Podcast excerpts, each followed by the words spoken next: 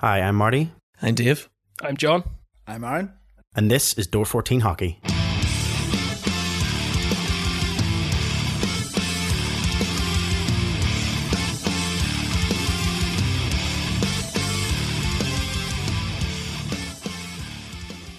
Hello and welcome to another edition of the Door 14 Hockey Podcast. I'm your host Marty alongside Dave, Hello. John, Hello. and Aaron. Hey. Uh, this is unusual. Um, you're sitting in the room with me. Get away from me, you're too close. This is Don't say that. No. meter distance. uh, everything has been, um, you know, COVID compliant. We have uh, cleaned down things with, you know, wipes and and it's all sanitarily. Did you have the wipes in before COVID or after COVID? What? Never. Never mind. Yeah, we're all looking at each other like, what? um, yes, Yeah, that silence was really good for a podcast. there, to be honest. We've all forgotten how to be properly sociable.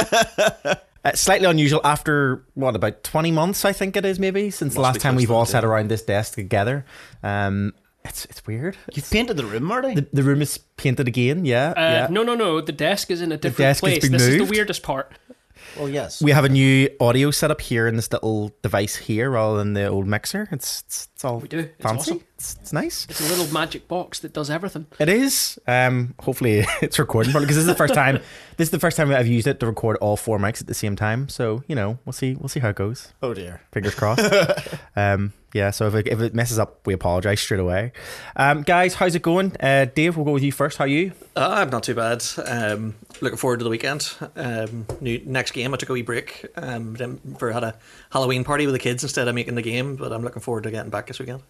Yeah, it was a it was a very good game. This past game, that past weekend was was really good. Although it was a bit of a dead rubber game, it was still pretty exciting. Uh, it was a good weekend for the Giants in, in general, um, home and away. Um, Nottingham first, and then Flyers the day next next night. And it was yeah, it was a great weekend. John, what about you? Yeah. Um, like you said, it was a great weekend just passed. Um, and the fact that I realised for the first time that my sister in law had never been to any hockey, uh, let alone the Giants. Um, so managed to bring her along. She was visiting from England, so took her along to her first ever game. How is that even possible? Like after all this time? No idea. We were all like scratching our heads at this, at how we've gone like 15 years of like me being in a relationship with her sister and not taking her to a game. So yeah, 15 years later, she goes to her first game. That's it's Did really. you odd. enjoy it? Well, she told me she did. Okay. Do you- are you not convinced? No, I think she did. I think she really enjoyed it. Yeah. Um, so she's she's up for going for more. I told her that I'd have to take her to um, Fife for a proper like hockey experience. I'm doing air quotes for uh, the audio listeners. um, so yeah, to give her a, an experience of what a different sort of old school hockey vibe is all about. But uh, yeah, she enjoyed the the SSE. Um, enjoyed the enjoyed the crack. Enjoyed the beer, um, which I did not. Um, because nobody does. No, I was Um, about to say. so yeah, other than that, she had a, a great time, and the Giants won. So great first game. Great first game indeed. Aaron, how about you? I'm I'm good. I had a something similar. I did not last week. Last week was a complete write off. Both the wife and my my son uh, both took a really bad coldy flu. So that's been my life for for a week. But just before that, I I brought two friends along to to their first ever Giants game, ice hockey game. They came over from they're fr- they're from India, and they absolutely loved it. It was a bit strange because they um had been to their first um, Manchester United game in Old Trafford on the Wednesday just before the Sunday, and I was like, "How does it compare? Compared a little bit differently." Yeah, I would say so. Total trade up. Total trade up. I'm sure. uh, a, gi- a giant uh, Old Trafford stadium compared to a seven thousand seat uh, uh, SSE arena. but th- Probably they- slightly different. Absolutely no comparison. Hockey wins every time. Must be like must be like a Morgan uh, in Old Trafford. Must be. I've heard football fans don't sing songs, stuff, stuff like that. but they they they loved it, so they did. They really enjoyed it. They, they enjoyed the fast paced game, and it was a good game to, to go to. For the most part, like we won, so Yeah, no, and uh, yeah, you're right. The last the, the, you both got a, a chance to bring newbies along, and, and, and both games they won, which is which is always positive. Uh, this past weekend, I obviously had fam- we had family coming over um, and visiting um, from from Manchester. Um, so we took the, the our two nephews um, who've been to Giants games before, to be fair, but um, yeah, they always enjoy getting down to the games each time, and this time they're old enough and a lot bigger because we haven't seen them obviously since obviously the COVID restrictions and everything else. So they came over and like one of them is 14 now, and like he's massive, and he's now actually able to wear my jerseys. You know, it's he was able to put on a small jersey and it fit him, and I was like, "This is, oh, this is weird. This is so strange." So both of them had, so everyone was wearing a jersey at the weekend, and it was, yeah, it was good crack. It was great crack. Um, still a few issues around the arena. We noticed, um, obviously taking the kids down, we obviously were going to get snacks and stuff for them, and that's really the first time I've went to the kiosks for for snacks because whenever I'm down to games, I don't really ever go and get food. Bring a camp chair. Wow, it was uh, it was an experience. I think we stood still a long 25 minutes. We stood. Um, at one point, the fir- it was in the first period. First period first break. period break. Because I was with you in the queue, 25 and we missed, I think, the first three minutes or so of the second period. yeah, it was. Uh, and that we were up the stairs as soon as the buzzer went for the end of the first period, Yeah, it and was, it uh, was it was pretty bad. it's a I saw, I saw them advertise on Facebook for for for more people, so they did. So hopefully They'll need to do gets- something. Um, but yeah, it, it's it's it is what it is, and hopefully they'll they'll kind of fix that soon enough. They need to buy in more nacho cheese. I know it's not cheese, but there was no nacho cheese whenever I went for nachos the first time. I ended up getting them in the second period break. Um, but yeah, there was. I was told there was no nacho cheese, and I was not willing to have nachos Again, with no nacho cheese. Cheese in inverted commas. Exactly. Yeah. There's no way it should be called cheese. It's orange chemicals, um, but it tastes so good. You were willing to, to forgive the 25 minutes, but once you got up to the top and there was Oh, no absolutely, nacho yeah. cheese, Yep. I also noticed um, they were doing obviously shut off back as well at the weekend, and I noticed they've moved back to the old um, shut off back. Yeah, Through a apparently, vote- apparently uh, they, their ballot? subscription ran out for the company they used for Oh, that, and they had to go okay. scramble to find something. So I don't know what the story is. So apparently, there's new machines coming. It'll go back to the way that we had previously. Right, okay. Um, so we will end up with the big long printout of all your numbers and all the rest of it. And I, I imagine it'll be back at the concessions as well. Yeah. Um, but yeah, it's because of the the contract they had with the machines that they had has lapsed. Uh, makes sense. Uh, what we'll do, guys, before we get stuck into our usual periods, we'll start off our, our episode like we always do and just take a quick run through of the standings, um, both in the Elite Ice Hockey League and also then across the water in the NHL. Starting off with the Elite, Elite Ice Hockey League, uh, starting. Uh, well, yeah, let's just start off. Sheffield Steelers are sitting top of the league there with uh, eight games played and 12 points, followed by Nottingham in second with six games played and eight points. Guildford are in third with seven points, or seven games played and eight points. Coventry are in fourth with five games played, seven points. Cardiff are in fifth with six games played and seven points. Manchester in sixth with seven games played and seven points. Belfast are in seventh with four games played and four points. Dundee in eighth with five games played and two points. Fife Flyers with six games played and two points. And Glasgow yet to play in the league. Uh, no games played and no points. They're up for their first games this coming weekend. Um, they've had. We'll we'll start off with the league, guys. Um, I'll I'll start off. Obviously, I've mentioned Glasgow there. Um, so we'll stick with Glasgow. They're obviously coming in this weekend for their first games of the season, uh, having come off a pre warm up games there during the week uh, yesterday, Last night. last yeah. night, um, playing Sully. Sully No, playing Solway Sharks. Solway you nearly, Sharks, you nearly yep. confused me there. Solway Sharks in Dumfries, um, at the ice rink there in Dumfries, and yeah, like I was keeping a little bit of an eye. Uh, obviously, we play them this weekend. It's interesting to see how they're going to get on, and uh, yeah, they got a bit of a fright to start with. Um, Solway going ahead. Um, Solway also managed to claw back to draw level, I think, on two other occasions um, before the third period, and Glasgow finally uh, went ahead, uh, and I think it ended seven four. Um, that's when you'd expect the clan to sort of pull forward whenever it comes to the. You, you'd expect their fitness to be higher. They probably have a bigger bench um, and everything. Well, you, so you would expect a bunch of plumbers, Yeah. carpenters, and students to eventually lose out to a Yeah. bunch of pro well, athletes. it's not, it's not even that. It's the fact that, it, it, but it shows you where they lost out in its conditioning. That's worrying. That's not. Well, it's worrying for a bunch of guys who have not played any competitive games yet. Like to not be in a condition to beat a bunch of like no no harm, and we don't mean any disrespect at all to uh, the Sharks players at all. But the clan Bet you should have a lot, walked they're a that. lot fitter than me. Oh, oh yeah, yeah. but the, the clan should have walked that. These are these are pro players, and this like it shouldn't have been as much of a challenge as it is, and it shouldn't have been.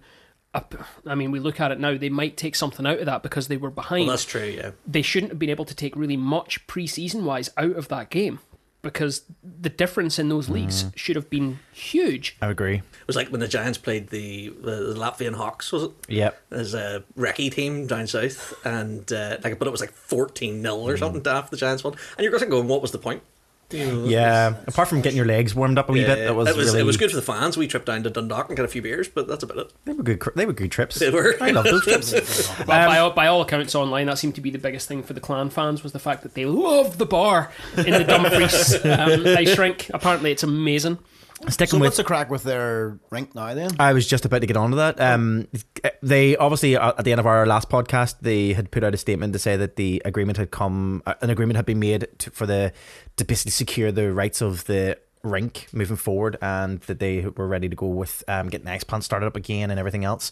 Um, as I think maybe a day or two after that came out, then they had to come out and make a statement to say, actually, because we've had to restart the ice plant and because it's taken us time to get everything unwrapped and they had they had volunteers literally going into the rink to unwrap the boards and unwrap seats and everything because they were Well, all, no, was they were they were actually was all- taking the old sponsors. everything was the being taken boards off. And Yeah, everything, yeah, yeah. Um, and so it's taken a bit of time, but also because I believe it was something to do with the the the, the World Summit thing that's going on at the moment. COP twenty six. 26 it's also pushed things back as well supposedly So, so So they say. it's Um, two i think there's an extra two weeks now before they're ready to go so they've had to Yeah. move around some of the um the fixtures that they had including one against the giants which is now being pushed um so they're another two weeks before they can get a, a home yeah home games That means they've also lost out on what should have been their first home game, which was going to be against the Flyers. Um, that's had to be postponed Mm-hmm. um, as well. So there was one against us, which I think uh, there was a fairly healthy contingent of uh, Giants fans were hoping to go over as like their first away trip of the season. yeah Um, and that's now obviously been put back, so it's that's a bit of a disappointment. But um, do you know what? I would take a couple of postponed games just to have that tenth team back in the league. So it, it's Yeah. great to see them see them back. Um, hope they come tenth. Um, we'll move away from Glasgow and we'll we'll look at um, other parts of the league and get your thoughts on it. Uh, Dave, we'll start. We'll go with you. We'll move over to you. Um, so we've got Sheffield, Nottingham, and Guildford up there, first, second, and third. Um, Sheffield, uh, we talked about this in the last um, last episode. Good strong start from them. Eight games played, twelve points. Uh, your thoughts on Sheffield at the moment? I think Sheffield are going to do really well. Um, I'm have to say, like I, this maybe sounds a bit random. I hadn't really give them the dues they maybe deserved coming into it. Um, we talked about who was going to win what, um, especially their netminder. Um, I thought they were going to be a bit iffy. Obviously, proved me wrong. Um, that's the best way. To, you know, what do I know anyway? I'm just some guy doing a podcast. Um, you know, so it's uh, it's good to see. Like we we talked about this before, um, and this league lives and dies on a popular, uh, a popular and good Sheffield Steelers and Nottingham Panthers. Um, if those two teams bomb, the league takes a big hit.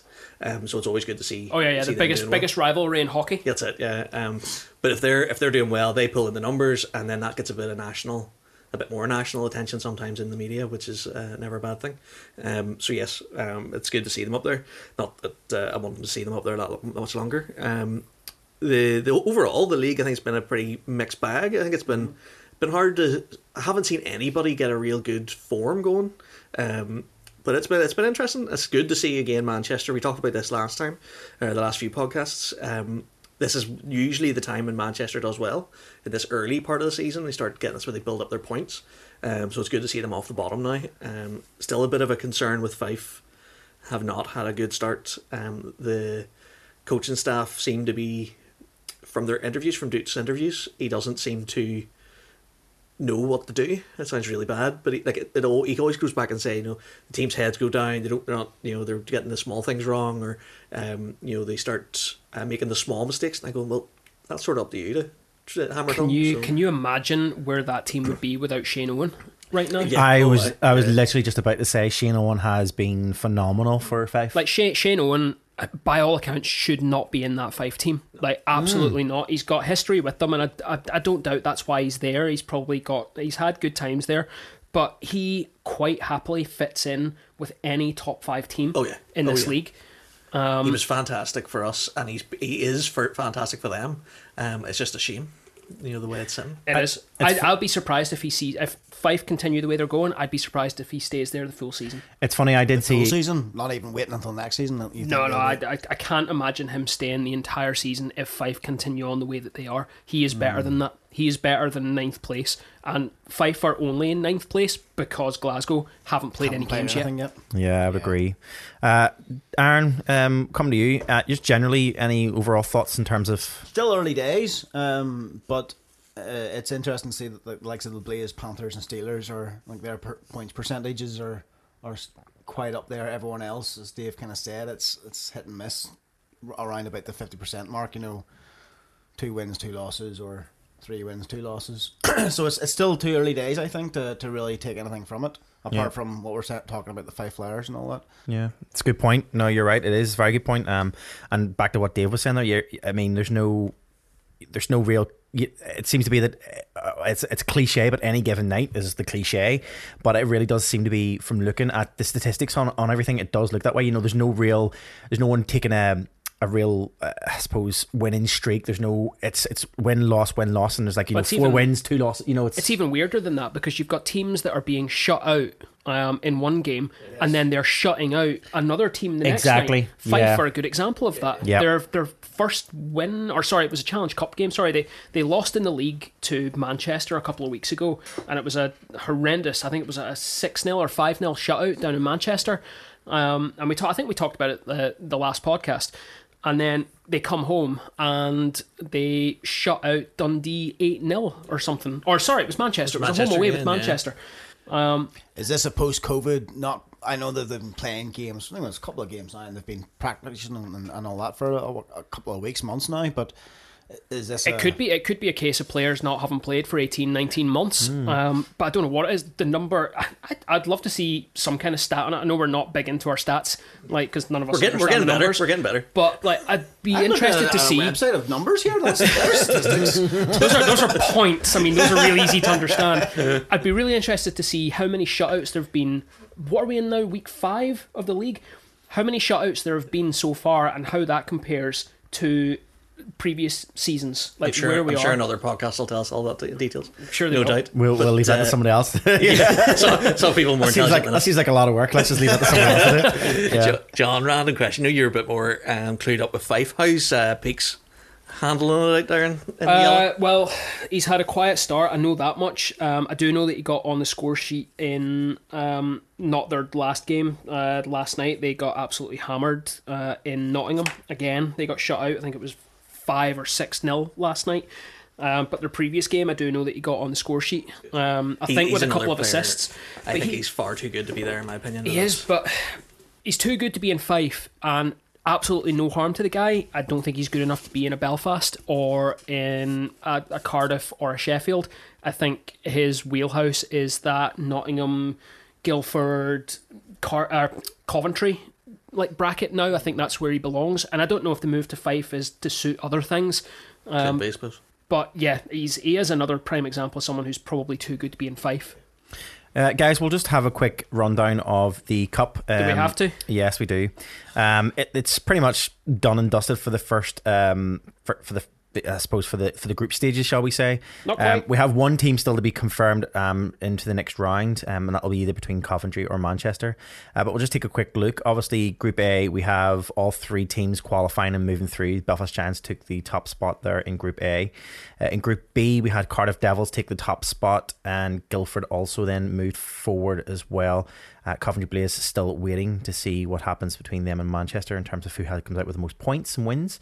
Uh, in Just Group realised C, the points there. I was like, going, how do they not know who's got through? And then I was like, Manchester has zero. I'm like, Yeah. jeez. Group C, Sheffield clinched that group um, with uh, six games and 11 points, uh, followed by Nottingham also qualifying. And Manchester then have played six games and scored no points whatsoever. Do you Uh, realise that eight there's games- still 12 games left in the group stage? Yes. Like, Group A is completely done. Our group's completely done. Why are the other two groups Yeah. still playing games? It's Group B and Group C. I I mean, bang on about this every year. Like, it should be done even well before now. Like, Do you know the last group stage game? I was looking at this earlier today. Isn't until the end of November. we're. I'm going to ask you to keep your thoughts on that because we are going to come back to it. our, our, our moaning Oh, I think I know where this is going. Yeah, we have a question coming up uh, in, in our overtime segment sent in from a from a listener, and Thanks, It's funny, Mark. it's funny how that's uh, what the question's going to be about. So we'll see. So we'll hold on to that, and we'll come back to the um, Challenge Cup stages uh, later in the show, uh, guys. We're going to move across the water and look at the NHL again. Really early days uh, in the NHL. Um, not a lot to tell from this point forward, but uh, or it's too early, as I supposed to say. But uh, we'll take a quick look um, at where we're sitting on each area. So in the Eastern uh, Division Metropolitan um, area, we have Carolina sitting top with nine games played and 18 points, and New York in second place with 10 games played and 14 points. Philadelphia, they're sitting in fifth there, Aaron, just uh, pointed out there. Um, not too bad though. Eight games played, eleven points. You're not too far off. Again, as I say, it's really early days. Looking at the Atlantic Division, Florida sitting top there with nine games played and seventeen points, and Tampa with nine games played and eleven points. Uh, Toronto sitting in fourth there um, for that division. Looking the western side of things in the Central Division, we have St. Louis sitting top with eight games played and thirteen points, and Winnipeg then playing in sec or in second with nine games played and twelve points. Um, Minnesota and Nashville are sitting in third and fourth. Uh, Minnesota in nine po- nine games played and twelve points, and Min- Nashville Minnesota with ten games. is joint second, if I, I like you know, but that's just Well, still third. I think it's to do with points It is, yeah, differences to and do with the- differential. to do with wins. Um, wins and losses, yeah. So tr- good try, but yeah, still sitting in third there, Dave. Still sitting in third. Um, I think there was who was it was sitting. Was there still is it Louis? No, no, nobody is. There was a point I think at the start of this week where um, oh no, it's Carolina still sitting with nine stre- a streak of nine win with nine wins, no losses yet. Um, so Carolina started off very well. Uh, and last uh, division in Pacific Division, we're just looking at Edmonton are sitting with nine games played and sixteen points, and Calgary with nine games played and fourteen points. Um, we'll run through the rest of it there. Um, guys, we'll just ha- get your quick thoughts on the NHL before we move on. Dave, we'll come to you first. Um, Um, let's get your thoughts. Well, I lost to Seattle, but we didn't raise a banner, so Nah, give it. Just, just you wait. I, I'm going to talk about banners later in this podcast. Just you wait. Uh, John, your thoughts? Um, yeah, it's still so early days, and to be honest, this is the I love this time is the year because um, while we're concentrating on league play with the elite league, I get to kind of ignore the NHL at this point because it's too early in the league season. We're not really worried about playoff positions at this point, and the league regular season doesn't really count for anything. Um, so it's it's nice just to be able to sit back, love the love the wins when they come in, and ignore the losses. Yeah, good Has anyone point. caught any Seattle highlights yet? Um, I watched one. I actually watched one of the Seattle games the other night. Um, I arena is just it's- unbelievable, mind blowing. Yeah, yeah. It was on uh, Premier Sport. I I took the um, I signed up to Premier Sport for the month for the free month thing. You know, there was a, a code put out where you can get the free month. You got a calendar reminder ready to cancel? Yeah, I have. Already cancelled it. It's all right. Um, no offense to Premier Sport, but yeah, it's just I I'm not paying for. If they want to sponsor us, Yeah, we'll, we'll take I'll- a couple of free subscriptions. Totally, yeah, no problem. But I'm not No, going we'll to pay take for one it. and we'll share it. Um, but you can't. I tried to I tried to log into a different. I tried to log into my same account on a different device. It was like you're logged in already somewhere. It's like oh, they're really good. Do you at know that. the weird They- thing- Marty's views that- are his own. you can't even do that with free sports, No, of all things. So I might have multiple uh, accounts so that I can have like different free sports playing on different devices because I can't remember all the like passwords for them all.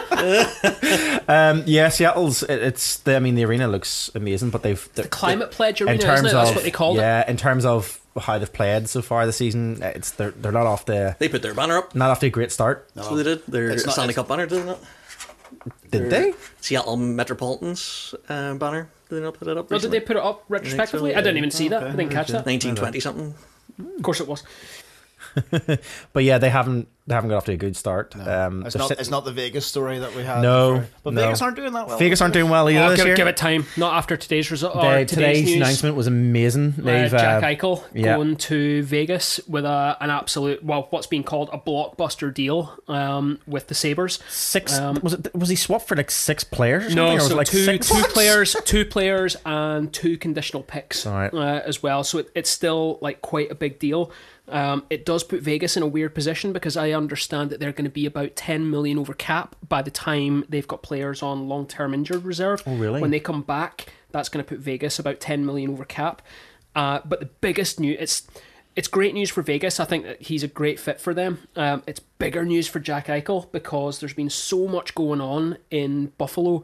He needs spinal surgery, and the team have been saying we want him to have, and they were only going to approve him to go off and have vertebrae fusion surgery. I looked into this and researched it today. It's really weird. They said it would only allow him to go off to get his vertebrae fused. He wants an artificial disc. The, yeah, the metal in. joint thing. Yeah, he wants an artificial disc operation. Buffalo were refusing him permission to go off and do that. Whereas as soon as he was signed in Vegas, one of the first statements that came out of the team there was Jack's going off to get surgery and he's going to get the surgery that he wants. Uh, and he, they're saying three to six months is when he could be back. So he could be back this season with them. That's going to give them a top line centerman. I mean, uh, uh, you have to think like Vegas taking him in, taking him on, um, going in for that bid, taking him on, and and knowing that the fact that he- that he's going to go off straight away to do surgery, and there's going to be a gap between him coming back in and playing. With, I mean, that's that's a big commitment. it's a That's big commitment, but it's, it's Jack Eichel. Indeed, it is, and you're right, exactly. It's, spot it's on. Jack Eichel, and if he gets surgery that keeps him playing for the next 15 years, then you absolutely make that deal You and you bring him in. Did I also read somewhere today that it's an eight-year deal? Or Yes, eight year deal. It's it's a massive deal for Jack as well. Like he is, I could see him being franchised there. Uh, if he comes back from surgery and he makes uh, or he pushes results and he starts winning face-offs and scoring goals, he is he'll be Vegas strong for years. So next year we all go to Vegas again. Is that what you're saying to, to see that happen? No, we'll do it. We'll do a multiple trip. We'll do Seattle and Vegas. Don't really need very much of an excuse. Um, guys, with that, I think that takes us to the. It gives us a good Yeah. roundup of where we are sitting so far. Start the podcast. Let's get stuck in. Has it been recording? Yeah, it has. Let's hope it's recording properly. Uh, but we'll get stuck into our period one of hockey.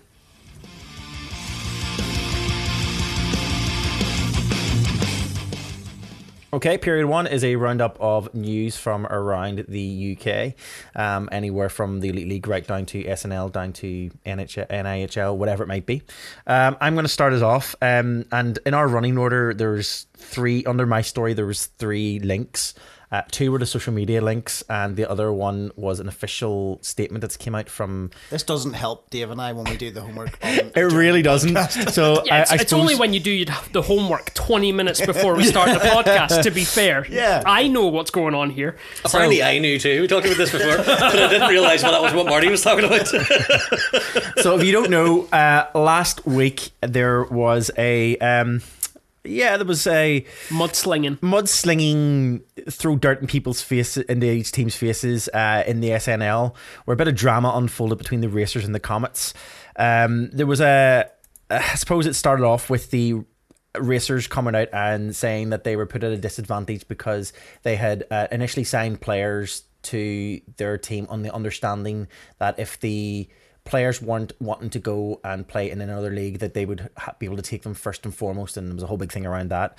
Uh, then for the Comets to come out and go well no that's not how it happened. Uh, you're lying and actually you're um, the allegation was that you know the general manager there had put out a post to say, "Oh, you're saying you're blaming us and blah blah," to the point where an issue had to be a warning had to be issued from the Scottish National League, um, where they came out and said that, uh, yeah, you want they had to remind all clubs that on social media policy means that any breaches will be investigated and further disciplinary information will happen, and appropriate punishments will be appropriated and basically given to the offending clubs and teams, and within probably within like I don't know, not even hours of this statement going out, both of the initial uh, posts, social media posts, were taken straight down off online, uh, online, and I can't find them anywhere. So fair play because I don't see anybody else who had shared them or I taken a picture. I, I'll be honest, I did at the time whenever I saw them, thought I I should screenshot probably this. screenshot these. And yeah, it didn't. But the, I mean, this uh, you- you're 100% right, but this goes a little bit like even deeper than that is that through all of this, the racers um, have not been able to ice at Murrayfield. Uh, there's a whole pile of issues apparently at Murrayfield Ice Rink, as I mean there has been for decades. Um, but That's, this what, is that's what happens whenever you're playing out of a shed. pretty much. Um, but this means that the racers haven't been able to ice or train. Um, they were still expected to ice during uh, a couple of the league or a couple of cup competitions at least. Um, and they reached an agreement to play on Dundee's ice pad. But as well as that, a few of their players, if they weren't going to take part, were allowed to go over to the Comets uh, and get signed there since that, um, apparently there's been, or the, the racers alleged that there were complaints were made locally as to why a team from another city were getting ice time on what is a council, a Dundee council ice pad. Um, these complaints apparently had come from senior teams at Dundee, uh, which they seem to be pointing the finger at either the Comets or a couple of the other sort of um, not like senior rec teams.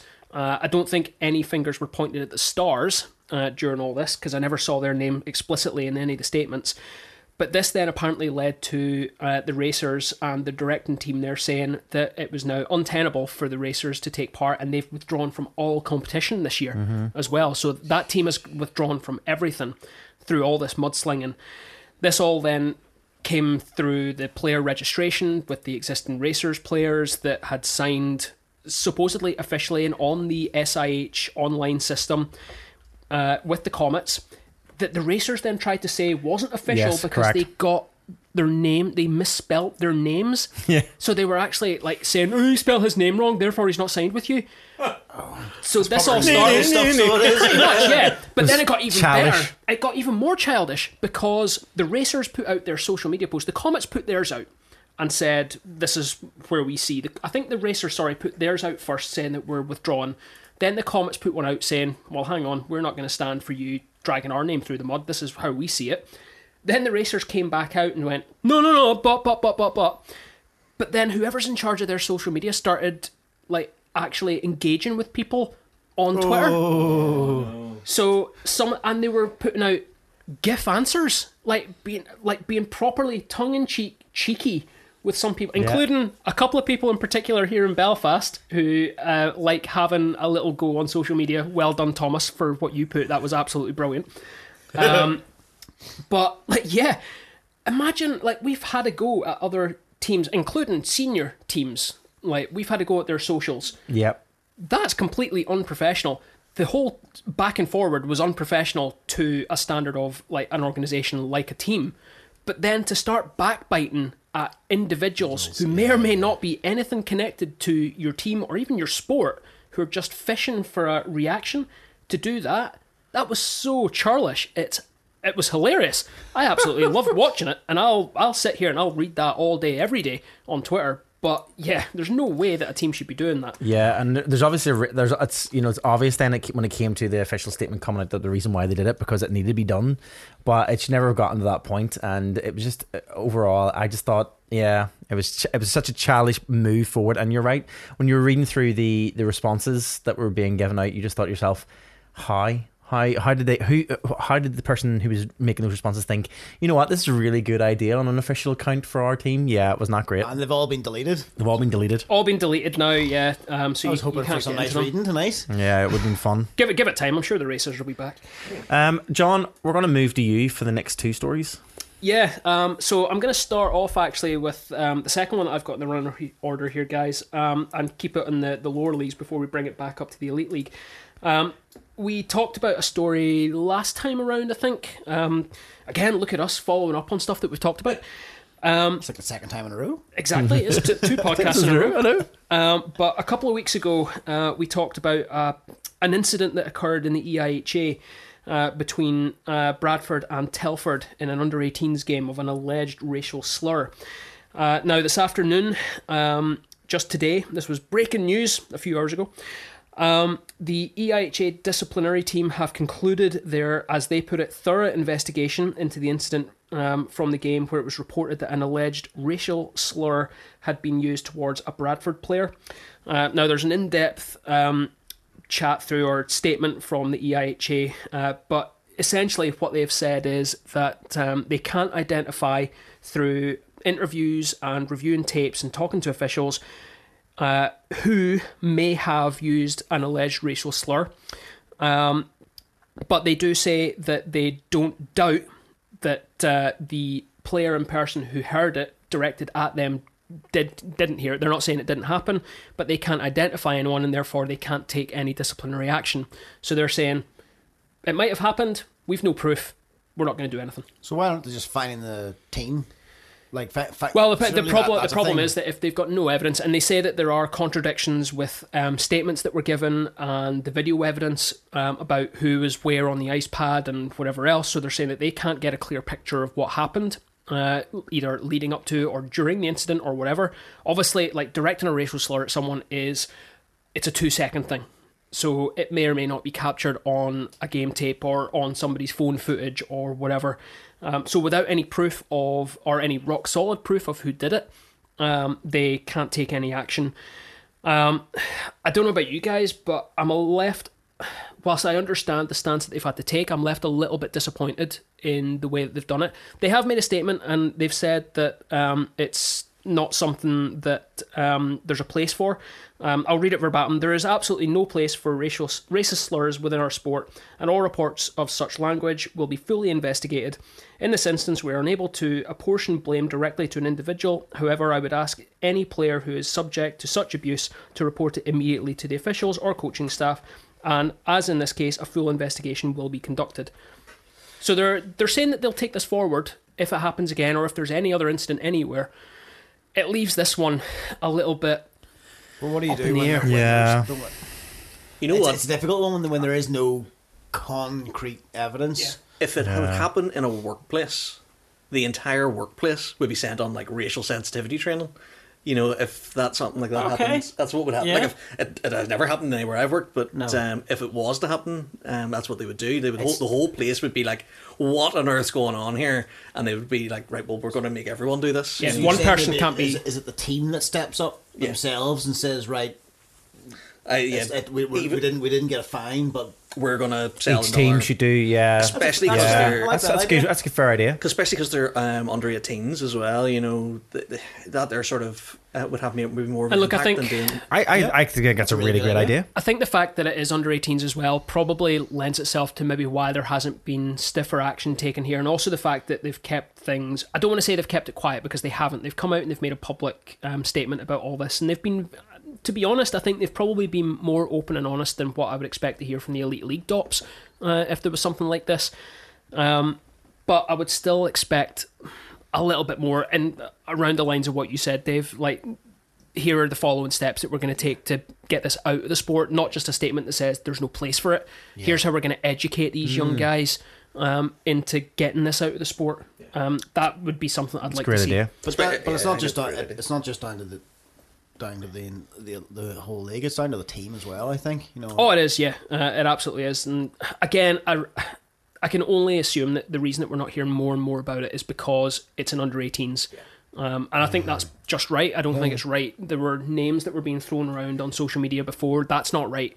Uh, because there was no evidence uh, of anything. Clearly, the IHA have said that there was no concrete evidence. So the last thing that you do is you put uh, an under 18, someone probably between the age of 15 and 18, putting their name out there that could pot- potentially have a huge impact on them life. later down the, the line. So Yeah. I think it's just right.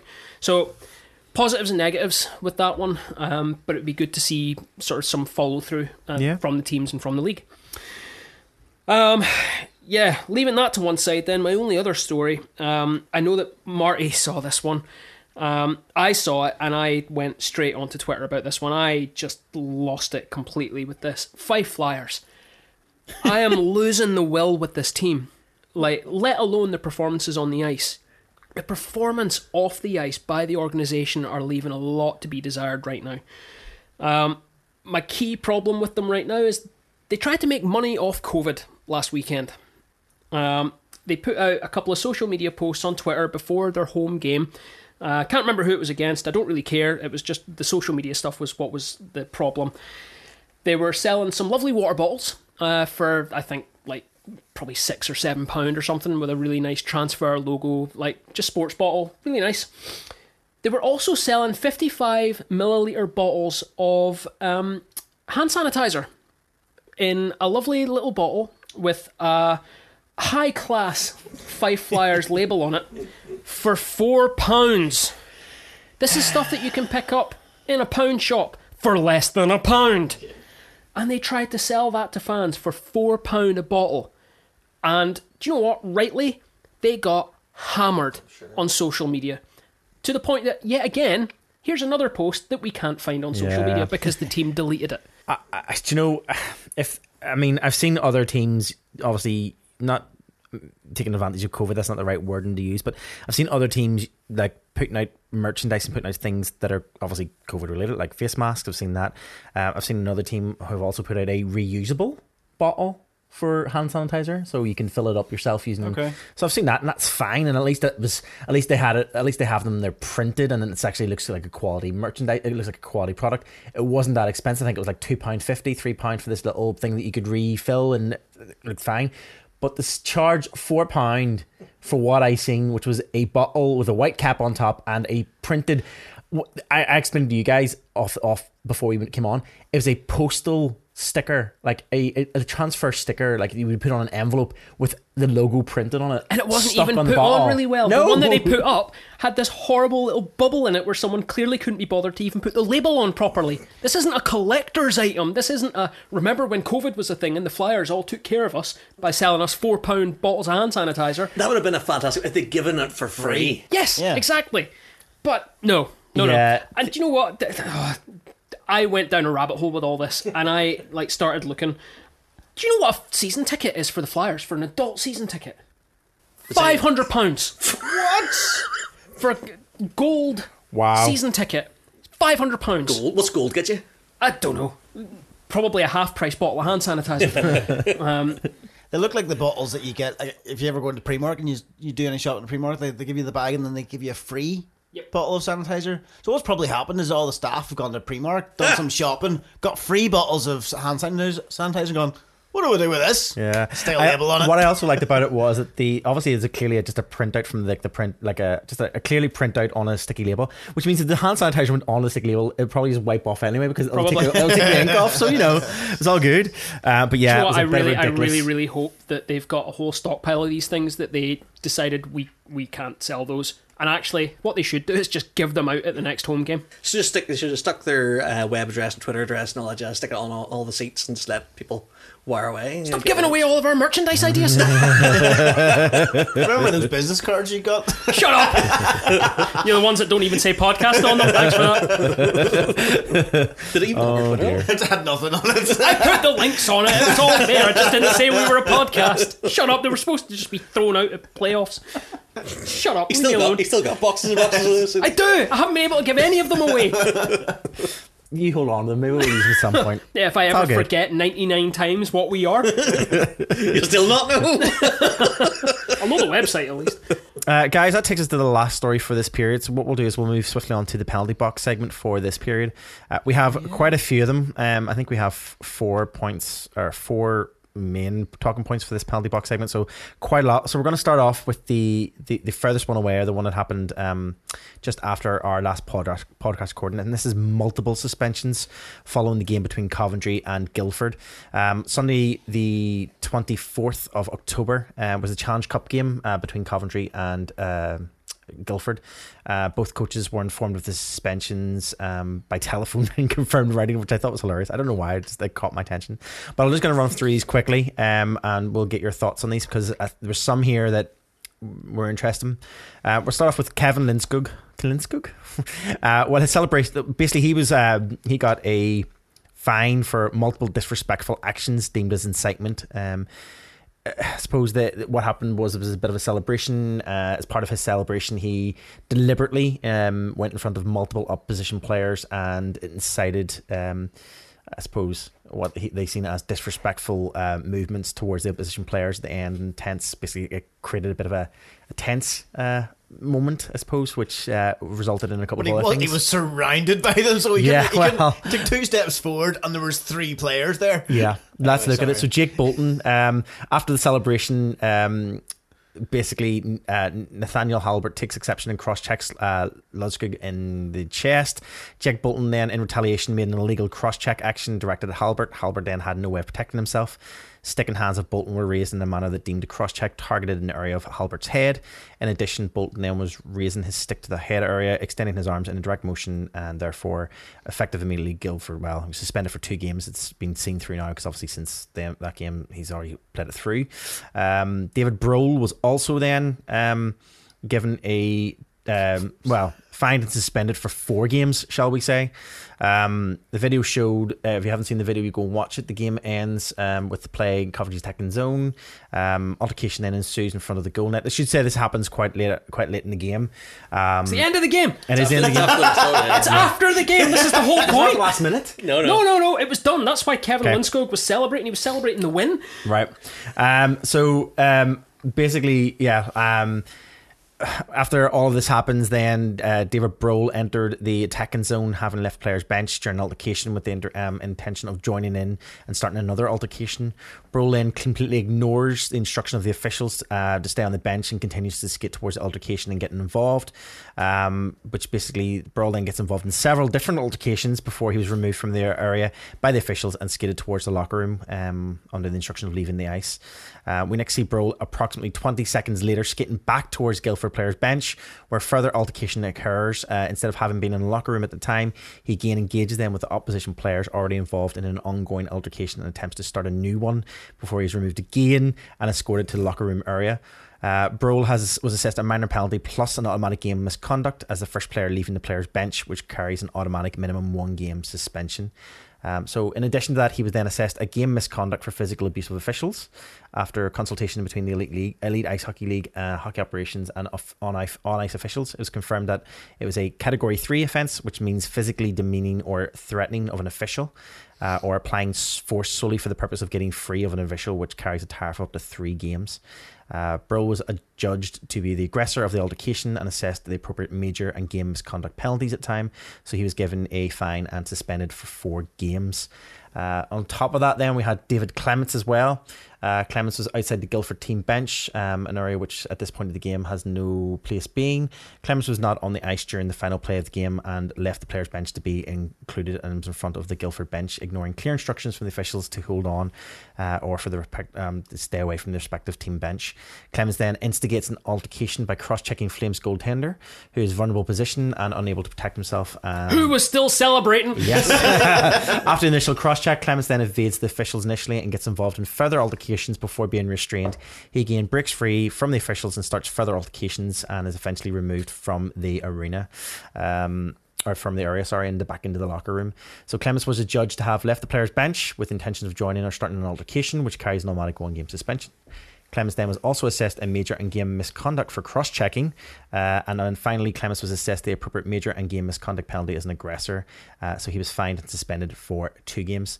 And on top of that, then we also had Danny Stewart, uh, whose name is Daniel Stewart, which again just cracks me up. I don't know why. I wasn't sure who that was Uh, to start with. Danny Stewart then was also being fined and warned about future conduct of his players, specifically for not being able to control his bench. Uh, so he was also fined as well. Um, let's get your thoughts on this. This was a lot. There's a lot to A lot to unpack. John, we'll go with you. What is it with Coventry signing angry people? Um, they've had angry netminder before. Now they've just got angry people all over the ice. Um, do you know what? I, I'm hundred percent with the the ban to Broll. Um, he's just skated around the ice. M the biggest one for me is that he's twice been escorted, either or one occasion he's been told get off the ice. The second time he has been escorted off the ice to the player bit or to the locker room, and both times he's come back. Yep. Um, the um, the cross check from David Clements, hundred percent. I'm with that band Yep. because it's way way after the play, and absolutely nothing. Like there's no way that he should be at the Guildford bench and cross checking the netminder. Absolutely not. The one that I don't agree with is any action being taken against Kevin Lundskog. Like Yeah. he is celebrating. It's not his fault. He's surrounded by Blaze players. Blaze were, I think, empty net at the end of the game. They were crashing the net. He was surrounded by players. He's just won. He's the netminder that's just won a game. Of course, he's going to celebrate. That's a, that's Coventry's problem if they don't like it. Play better next time. Is, is it is it seen as over the top celebration? But this is the thing: the first line of um, the DOPS um, thing for Kevin Lundskog is, "While this celebration is part of his normal game, he does that anyway." And do you know what? Even if he like ramps it up a little bit because he's surrounded by Blaze players, I don't care. I'm all here for that. He's just won the game for his team, especially if it's currently six on five or whatever. Like I don't even know if were they on the power play. It doesn't matter. It was at least six on five, and he has managed to backstop his team to a win. He's perfectly entitled to celebrate that. Um, and if the Coventry players have got a problem with it, come back after. the buzzer's gone. the- it's the on game them. They're time. professionals. It's on them not to do that after the buzzer.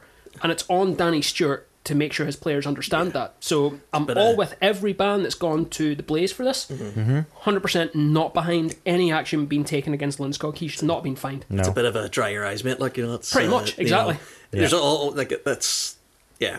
What was it Tomo used to be awful for that as well, controlling his bench. They used And even worse, bring am I? Is David Broll their captain? in. Oh, that wouldn't surprise me. That sort Yeah, thing. fantastic. That's that's great example set by your captain. there. No, is Justin not there? Justin. No, I don't know. Actually, good question. It's uh, I know, I agree with you, John. The I think I think that the officials got it right for the the uh, Flames guys, but the uh, not the Flames. Oh yeah, Coventry Flames. Do you, right. do you think it's do, do you think it's down to that he continued like so that first initial celebration? By the way, I, I completely agree. You you should be allowed to celebrate, but is it down to that that initial celebration? That's fine. He got up and as I said earlier, he took one step forward and he was surrounded. Not much you can do there. He's going to celebrate. He's going to celebrate. Then the the little uh, kerfuffle happened, and he's. As you pointed out, he continues to celebrate even though that there's It's mixed you know up what? he- isn't it? all that. Well, he- yeah. he That's takes, just- that's just he takes a cross check. He takes a cross check to start with. And do you know what? If you, as a netminder, think you can get a rise out of players like that, I'm going to keep celebrating Yeah, as I well because Because I know you'll take that into the next game, like he'll 100% the first game that they have against them, he absolutely comes out with a Conor McGregor swagger onto the ice for warm ups. He absolutely should because he is under the skin of at least David Broll. Yeah, yeah.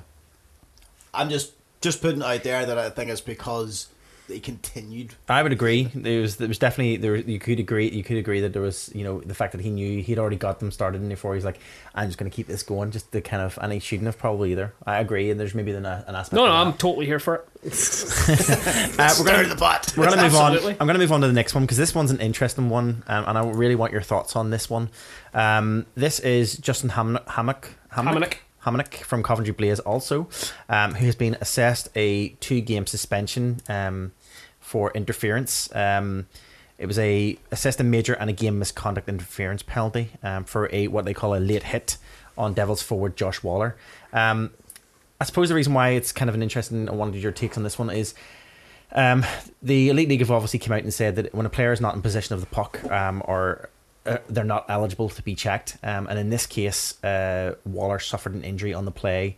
Uh, ham, basically, it was a late hit, um, which they classified as interference.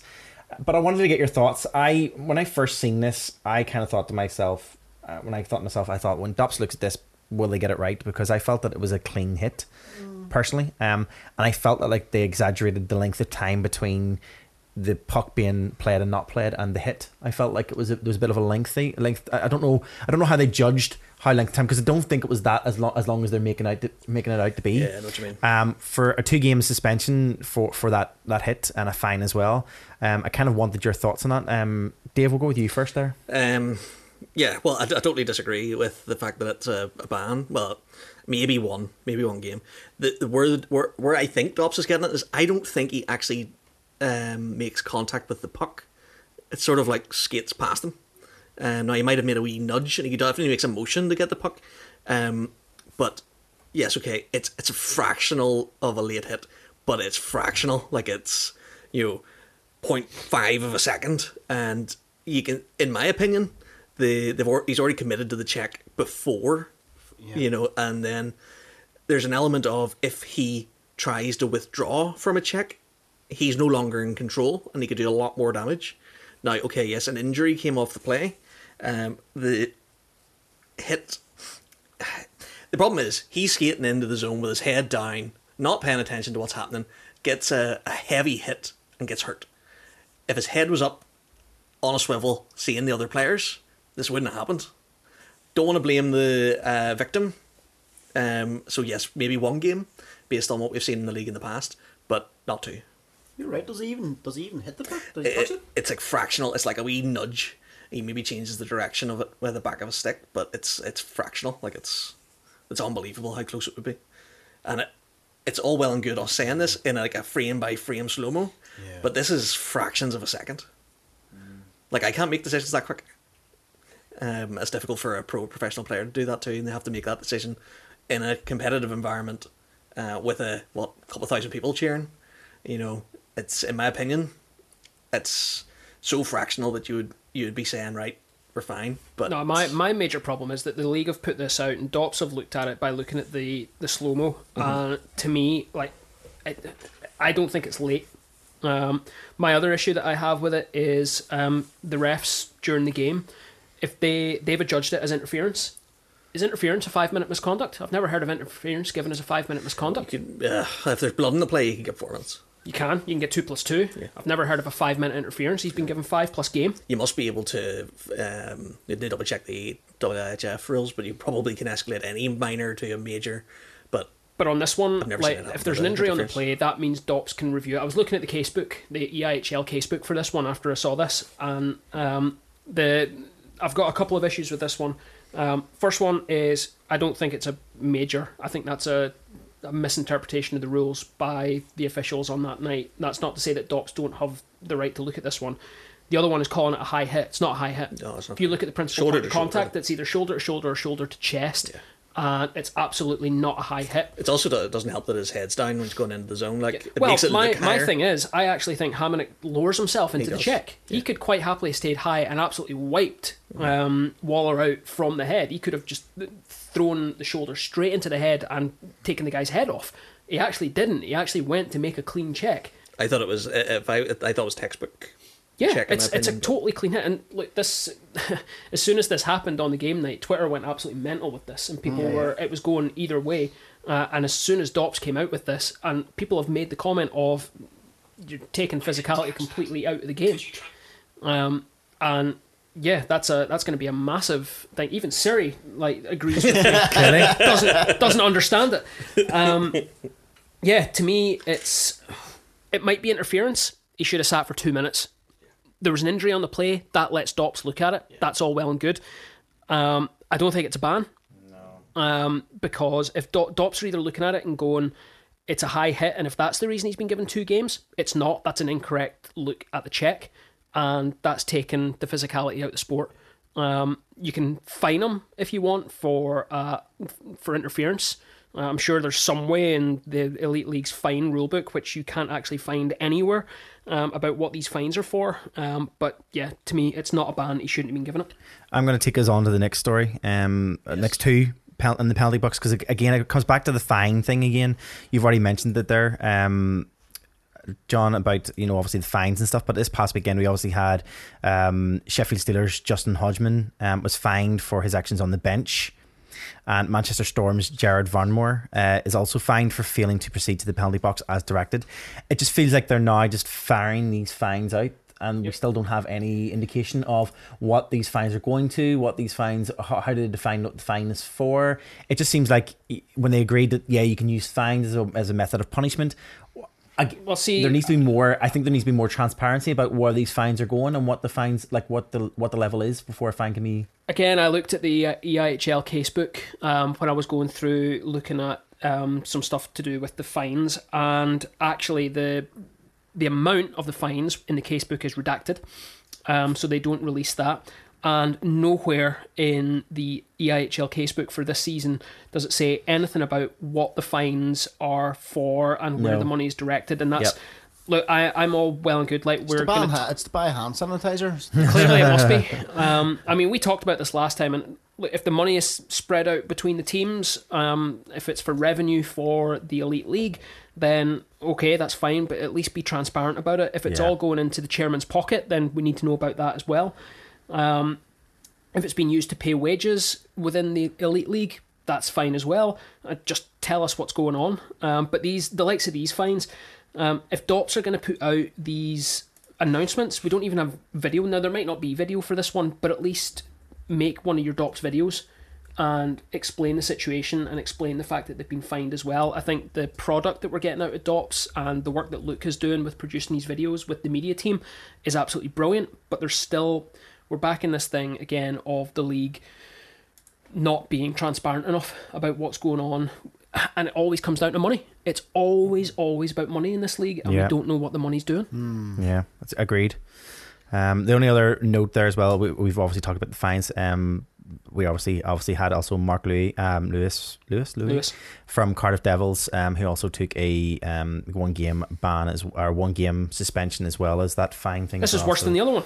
This is worse than the, the other It's hit. the- this is a dirty hit. Yeah, in my opinion, they got the two mixed. Yes. Yep. the wrong way around. Um, what I could I could forgive them for one game for Hamonic, but one game for this one is a joke. Like it should be more. Um, uh, just uh, uh, when I seen the two, I was like, oh, maybe they've just got the names mixed up. you know, No, Yeah. th- this one to me is, is dirty. Like the puck is. I God, like- if we're talking about late hits and things, I don't like boarding either. Like it's a so so so dangerous. Like Yep, like this, the the puck is gone for a good two or three seconds. The other one, the puck, like you said, Dave, is mm-hmm. gone like a quarter or half a second. The puck is gone for two or three seconds. Now, admittedly, the the Blaze player is he's standing looking at his own pass.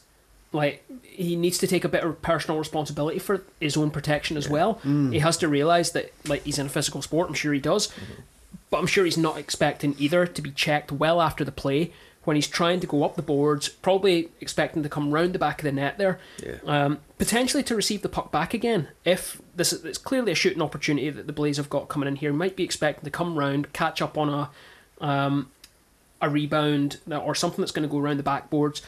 But yeah, this is a, an absolutely awful hit, and it's followed through.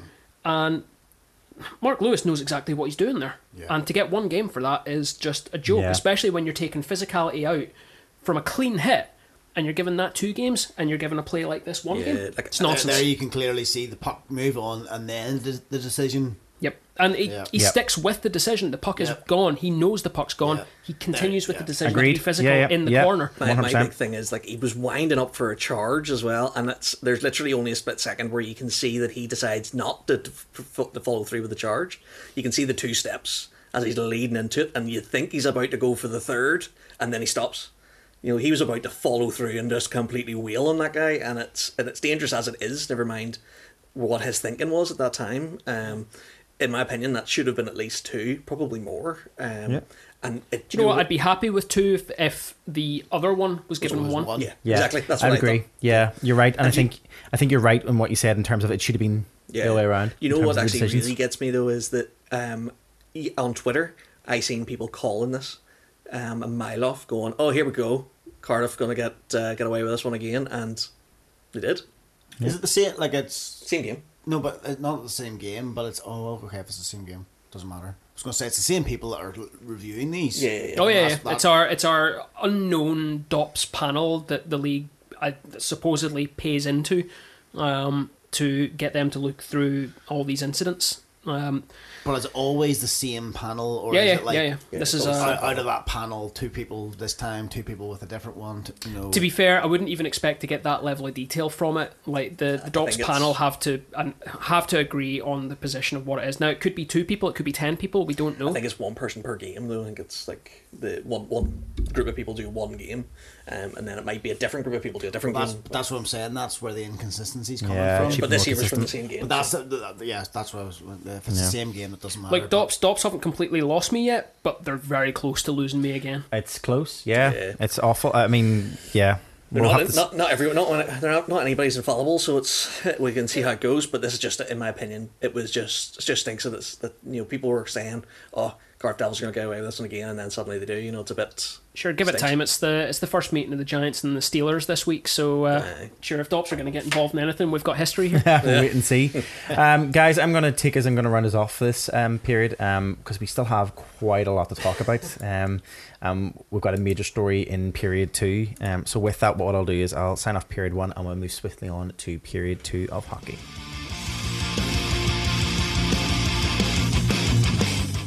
Hello, and uh, that's us into period two, uh, where we'll talk about hockey from around the world. Um, I was going to put uh, this day in hockey, and I couldn't find anything interesting. There was loads out there, but it was all very wishy washy, so I decided to leave it because we do have a jam packed schedule.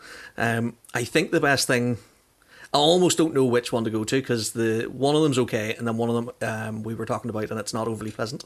Um, but we'll go to Marty first and get his his out of the way. Yeah, mine is short and sweet. Um, we, I just wanted to round off because in our last episode, again, we're, we're going back to we're, we're going back. Look at us story- being very Look professional. It's like what what we've changed. We turned corner and we're now f- focusing on things we talked about before. Uh, so on our last podcast, we did talk about the upcoming Beijing Olympics um, in January of this um, next year, 2022. Um, the big thing that was discussion that was up for last week was whether or not the men's China, the Chinese, the China's men's team, Olympic team, ice hockey team, were going to be um, allowed to play um, in the tournament. They are ranked 32nd in the world um, and they're seeded um, against Canada, US, and Germany in Group A. Um, the fear was that they had been playing, obviously, the team had been playing under um, a pseudonym name um, within the KHL. Red Star. Yep, Kunlun Red Red Star Star. uh, in the KHL and have been ba- basically getting slaughtered in, in that league um, to the point where the Olympic Committee were wondering, well, are they going to be? Is there any point putting a team out there that's going to be non-competitive and it's going to be a w- basically a washout game um, against you know these key players, these key uh, countries.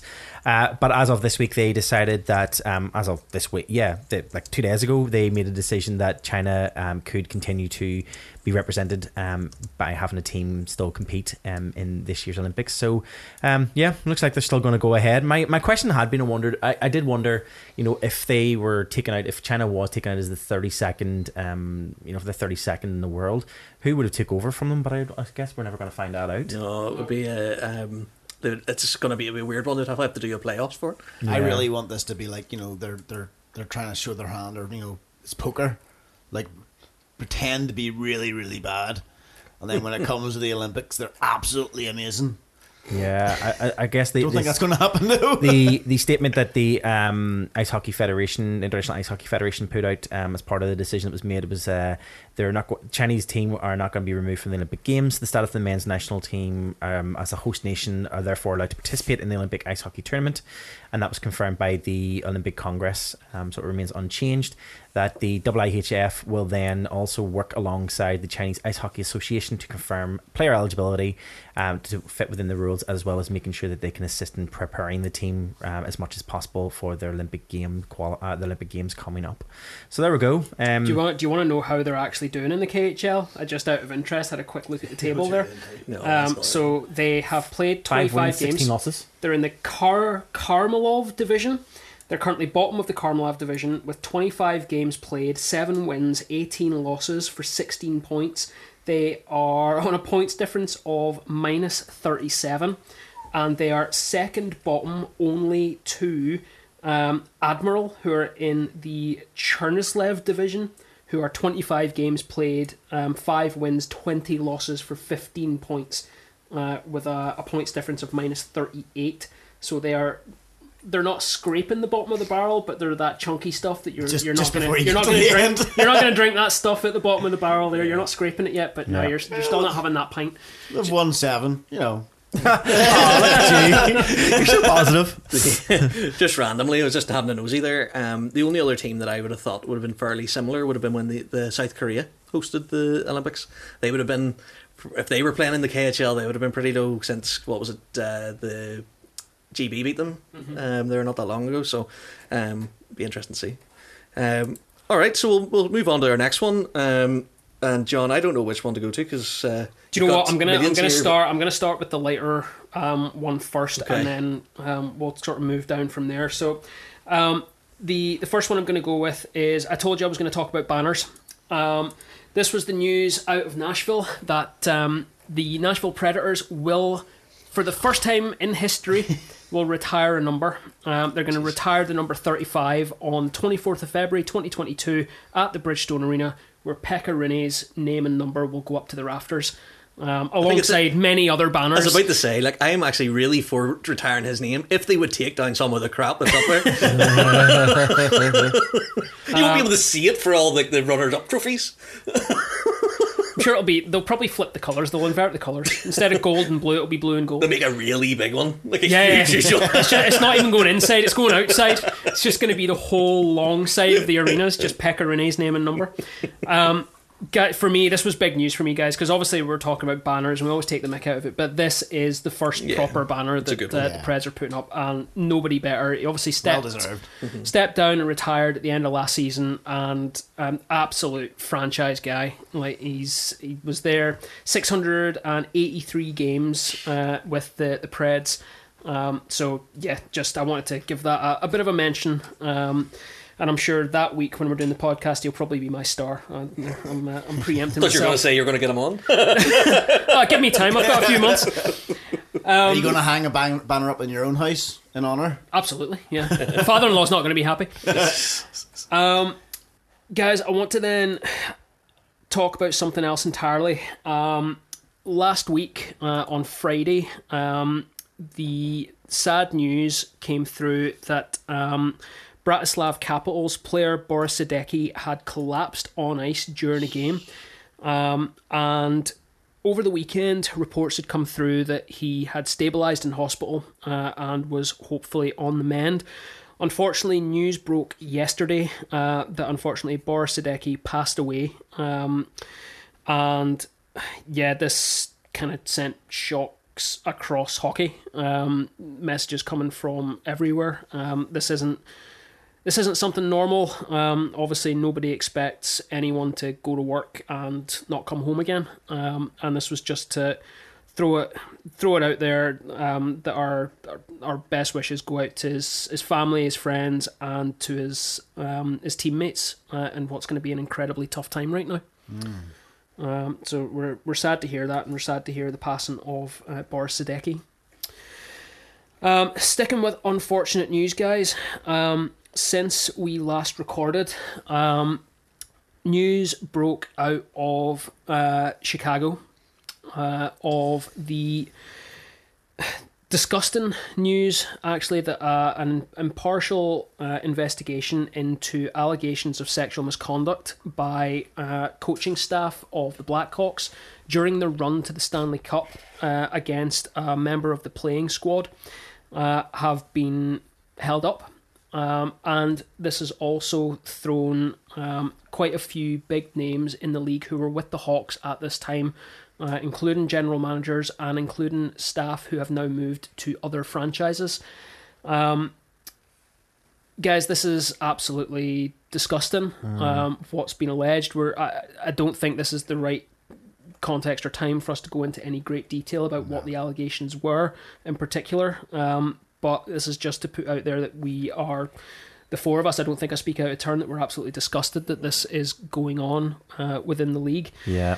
Now, I, since I mean, since then, sorry, Marty. Just since then, um, the a large number of um, the existing uh, head co- coaching staff of the Blackhawks have been relieved of duties, including some of the coaching staff's backroom staff have also been relieved of duties and fired.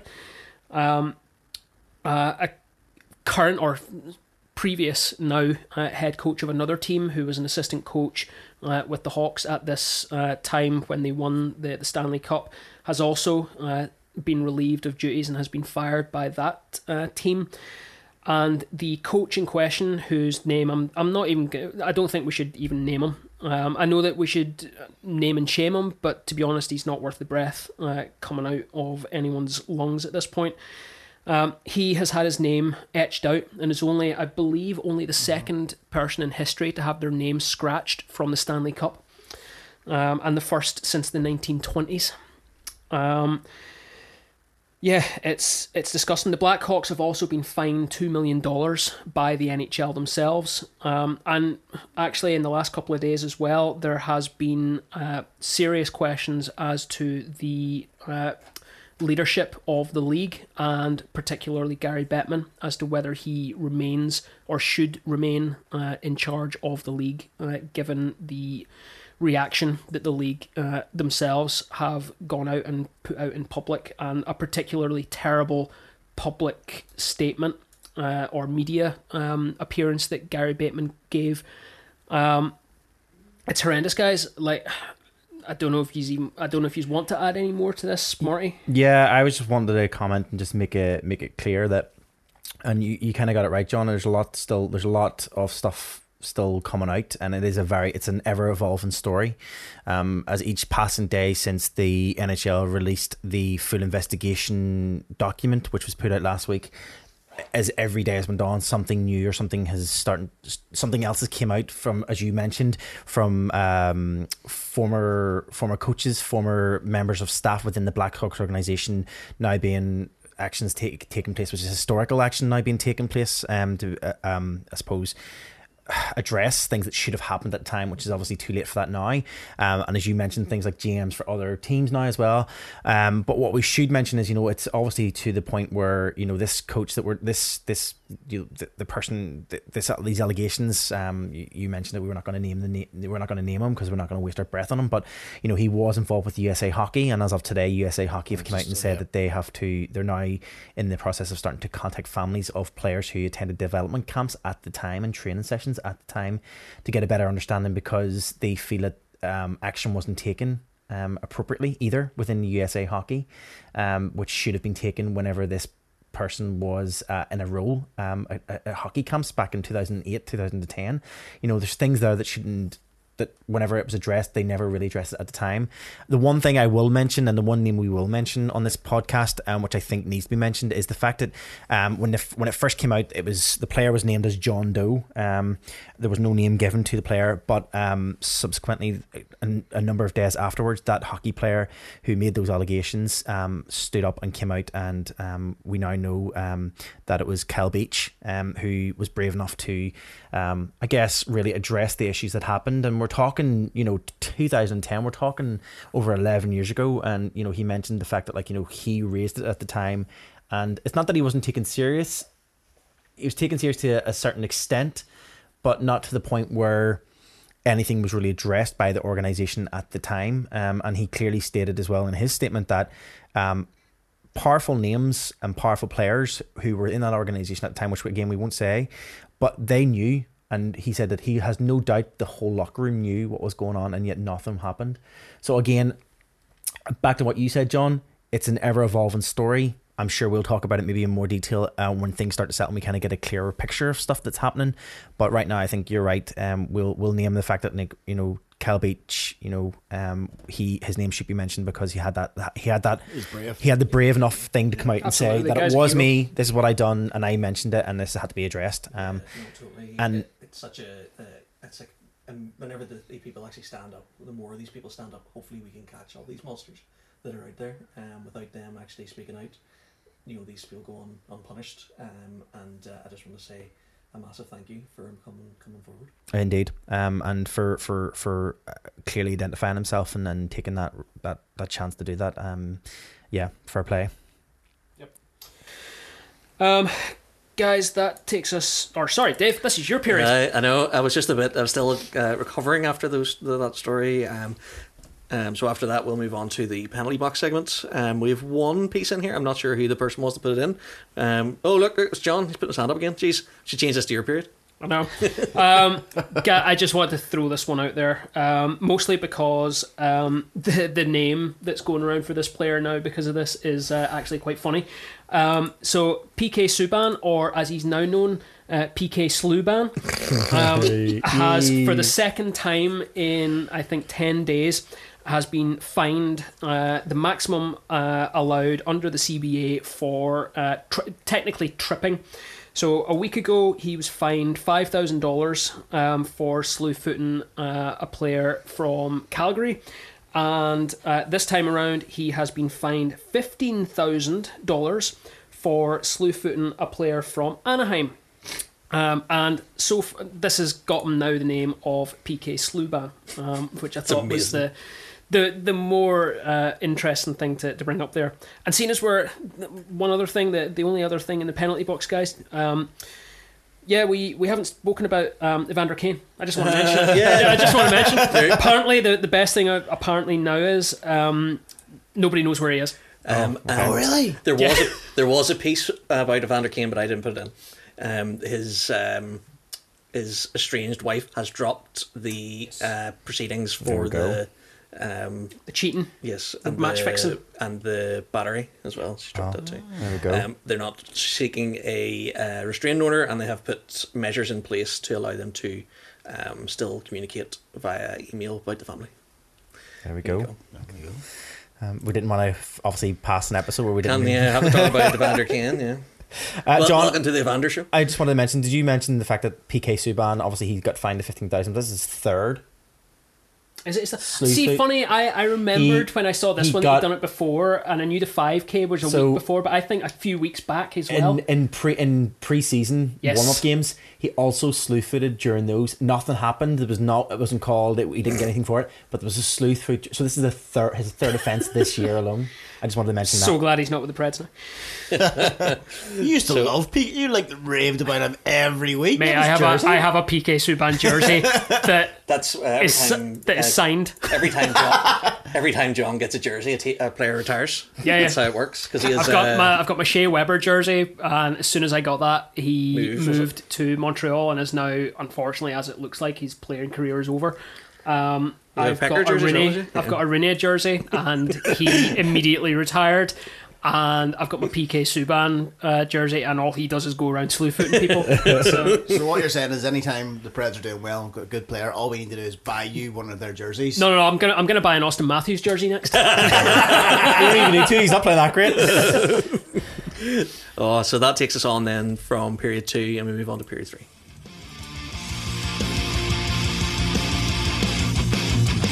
Period three then is our general Knocky news. Knocky was news. in time! We did. It was so good. Oh, that's so nice. Uh, Knocky news is where we talk about anything and everything else in the world of hockey that uh, doesn't fit neatly into period one or period two, uh, or we've just got far too much in period one and two, and we move something into period three for absolutely no other reason than that. Um, Marty, I'm going to start with you, uh, if you don't mind. Um, you've got some news about some uh, sexist abuse. Yeah, so I don't know if you, I don't know if everybody had seen this story this week, but um, it caught my attention because it obviously has been going around um, the the sporting world. Um, although this is, it's quite surprising in some ways because the story, it, for, I suppose, it, it revolves around a high school level game and a high school level team. Um, but during a game in the Pittsburgh area, Armstrong High School and Mars Hockey Club, uh, a number of the Armstrong students participated in what can only be described as sexually explicit chants towards uh, the Mars team member who goalie, who happens to be a female uh, goaltender. Um, basically a subsequent result of the chance, all of the Armstrong students who were in attendance have been banned from attending any future hockey games, while the students who allegedly participated in the chance may face further disciplinary action from the school. Um, I guess I, I, I suppose people are kind of wondering, well, you know, why wh- why would this why would a high school game I suppose catch the attention of us and catch our attention and whatever else?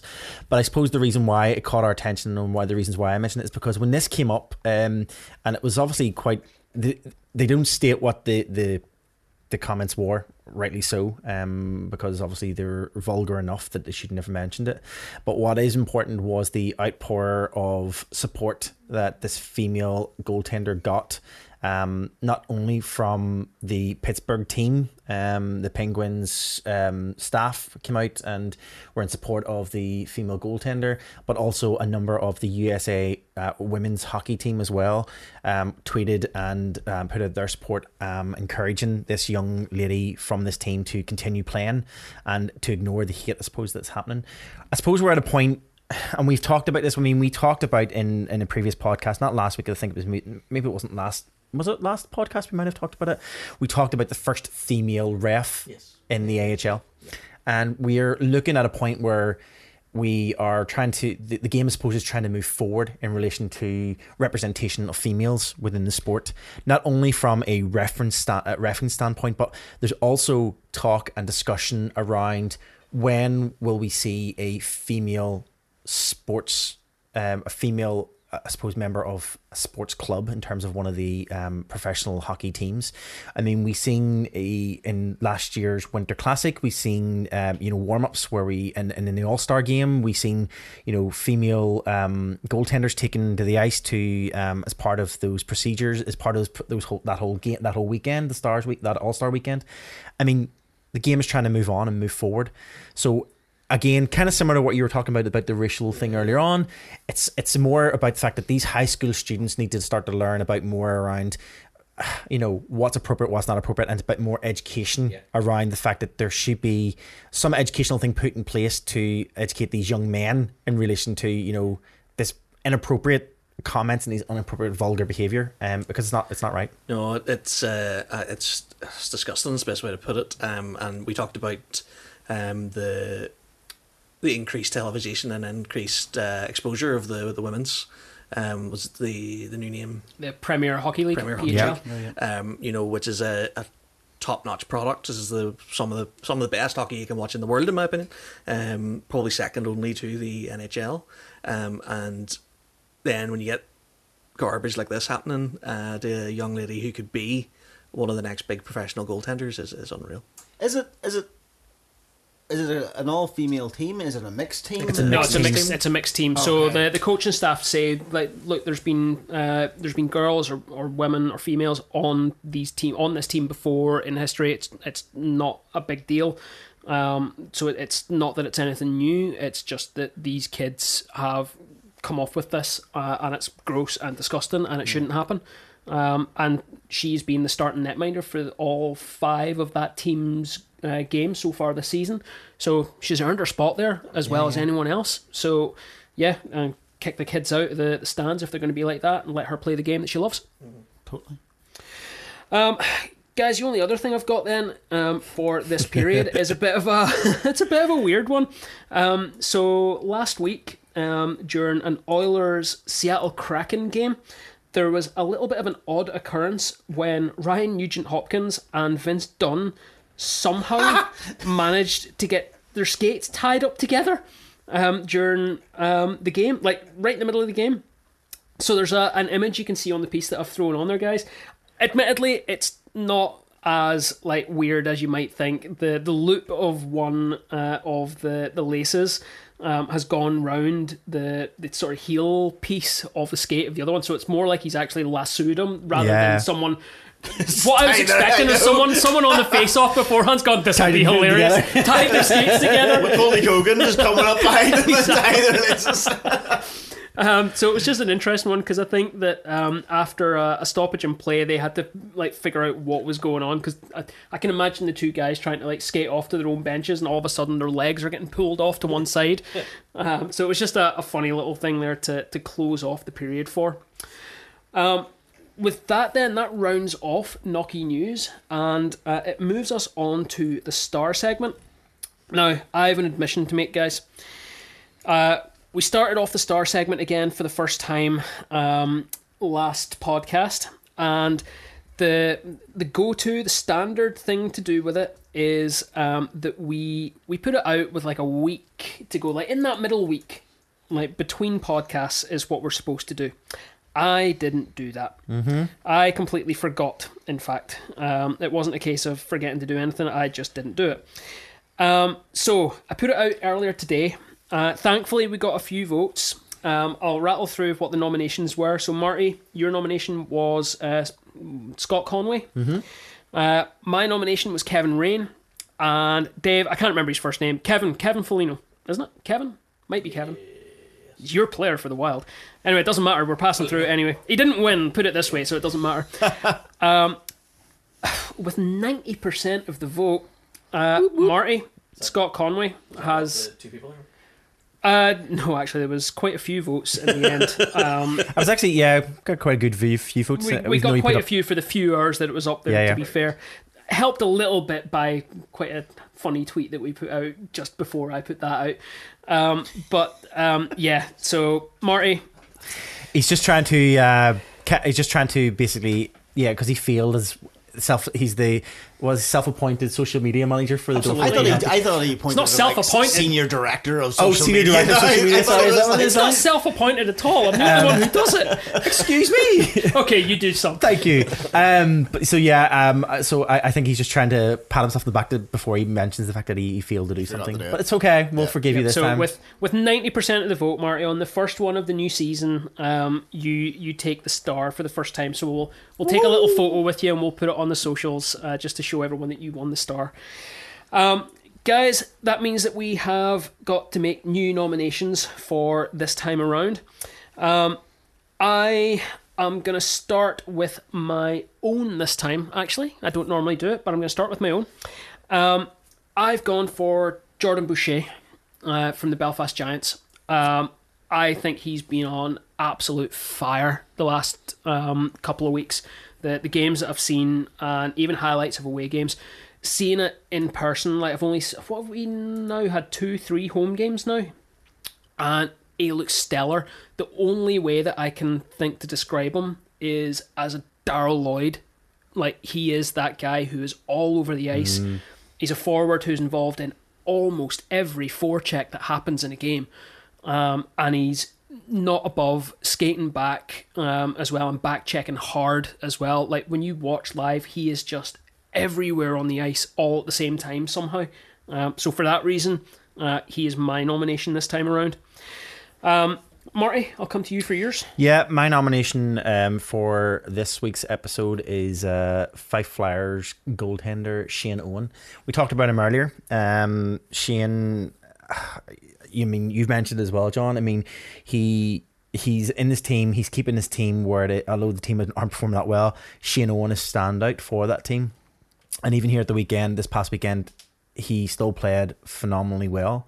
Um, also, he as of this week, he's now officially the Fife Flyers franchise lead goaltender. Most most appearances for the Fife Flyers, I believe, as of this week. As of this week. In the Elite League.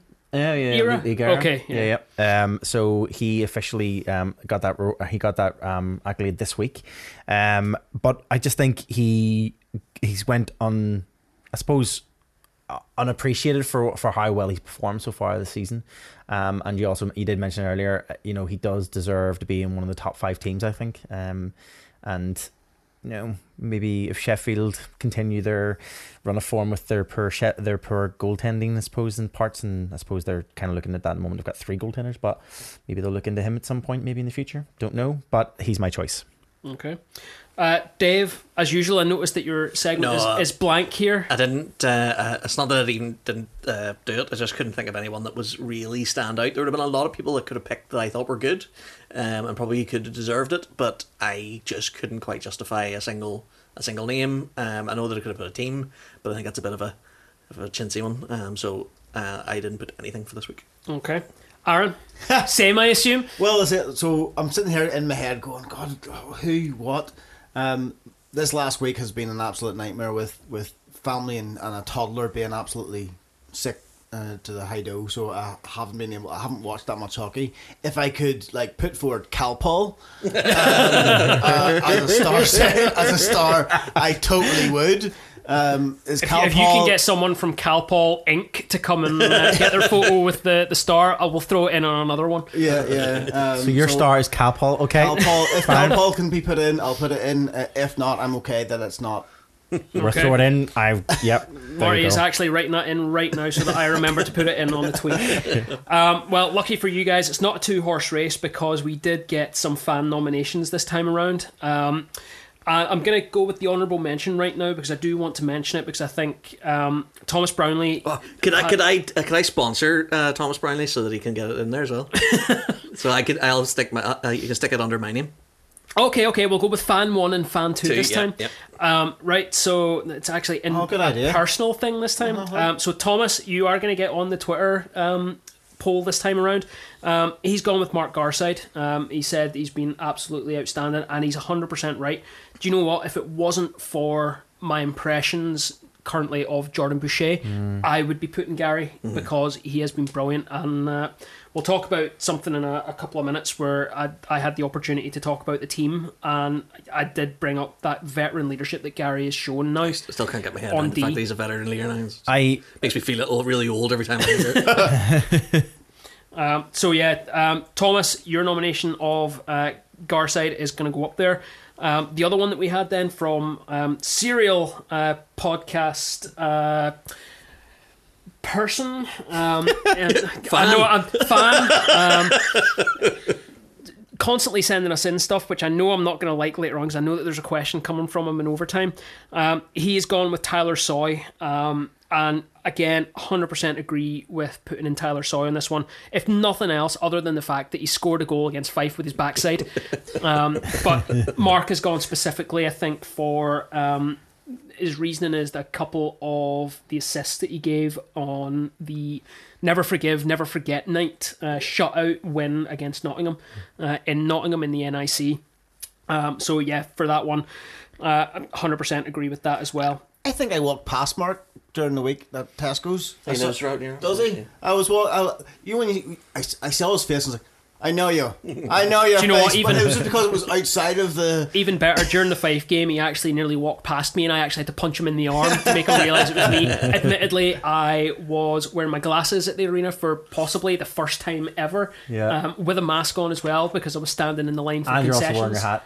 And I was wearing a hat as well, so I really And you're- you're half the man you were myself. last game. Exactly, yeah. So I, I give him that, you know, that knowing. I know your face nod. Hello. and then realize it, I'm pretty sure it was him. it's just always the guy going round in one of those ugly Penguins jerseys.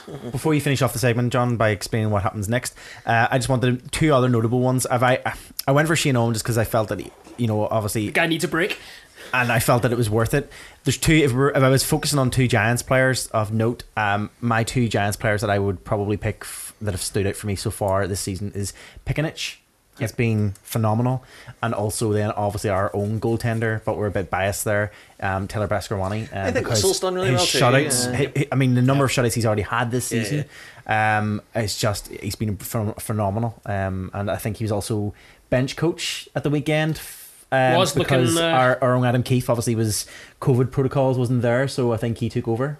He took over looking really sharp in a really nice grey suit uh, that I was able to see because of my, my new glasses. Um, and yeah, I mean, I think the AVFTB guys, I think, or Boom, maybe it was Boomerang actually put it on uh, their socials.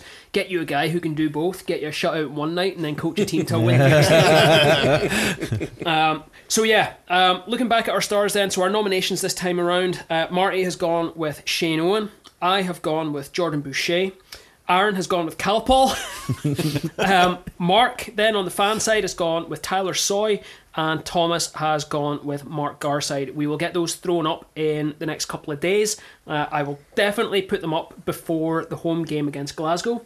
Um, and that way they're going to be up for probably give or take 10 or 11 days. Uh, and we'll get some, uh, hopefully, a decent number of votes this time around because there's five very, very good, well, four very, very good nominations and um, Shane Owen. Um, that then brings us to the end of the star segment, Murray, and it's over to you for overtime. Yep, our overtime segment is just anything remaining of our show, uh, be that from questions from uh, you guys, the listeners, or um, anything else that comes to our attention. Uh, I'm going to start off first off with the question that's came in. We've got one question, um, which I, I mentioned on our on our social media that it's um, it's going to be nice. It's, we've already talked about it at the start of this podcast, um, but we're going to come back to the Challenge Cup, guys. Um, so Mark uh, at Pen67 um, sent us through this question. Um, he just said, um, looking to see if you could ask the lads this question on the podcast. This year's Challenge Cup has 36 group games just to eliminate one team, which is ridiculous. If you were in charge of the Elite League next year, how would you structure it to make it better? Scrapping it is not an option, as teams would lose revenue. How would you restructure it? John, let's start with you. Oh, yeah, yeah, yeah. Start with me. Mark, I hate you. Um, how would I structure the cup? Um, have it almost like our current playoffs, because I would also change our playoff structure, um, which I'll not go into. I would nearly have it as we've we not had this conversation so many times? Uh, we have. like, but I don't just- think we. I think Mark's making a point that we've never actually given a solution. I think we just like We've casting never up the given a problem. solution. Yeah, we've just said don't do it. Yeah, No, did we yeah. not say to have like a playoffs weekend at the start of the season. Well, no, the the league talked about doing that stupid magic eight ball or whatever the heck it was. Magic Um, Mike's weekend. yeah, that's yeah. Um, so yeah, they they talked about doing that. I would do it at the start of the season, get it over and done with. I've said this I don't know how many times. Get it over and done with before the league starts proper. Uh, get a trophy out there that fans and players actually want to go out and win because right now that I think this thing boils on until like February or March before we actually have a Challenge Cup champion, which is just daft.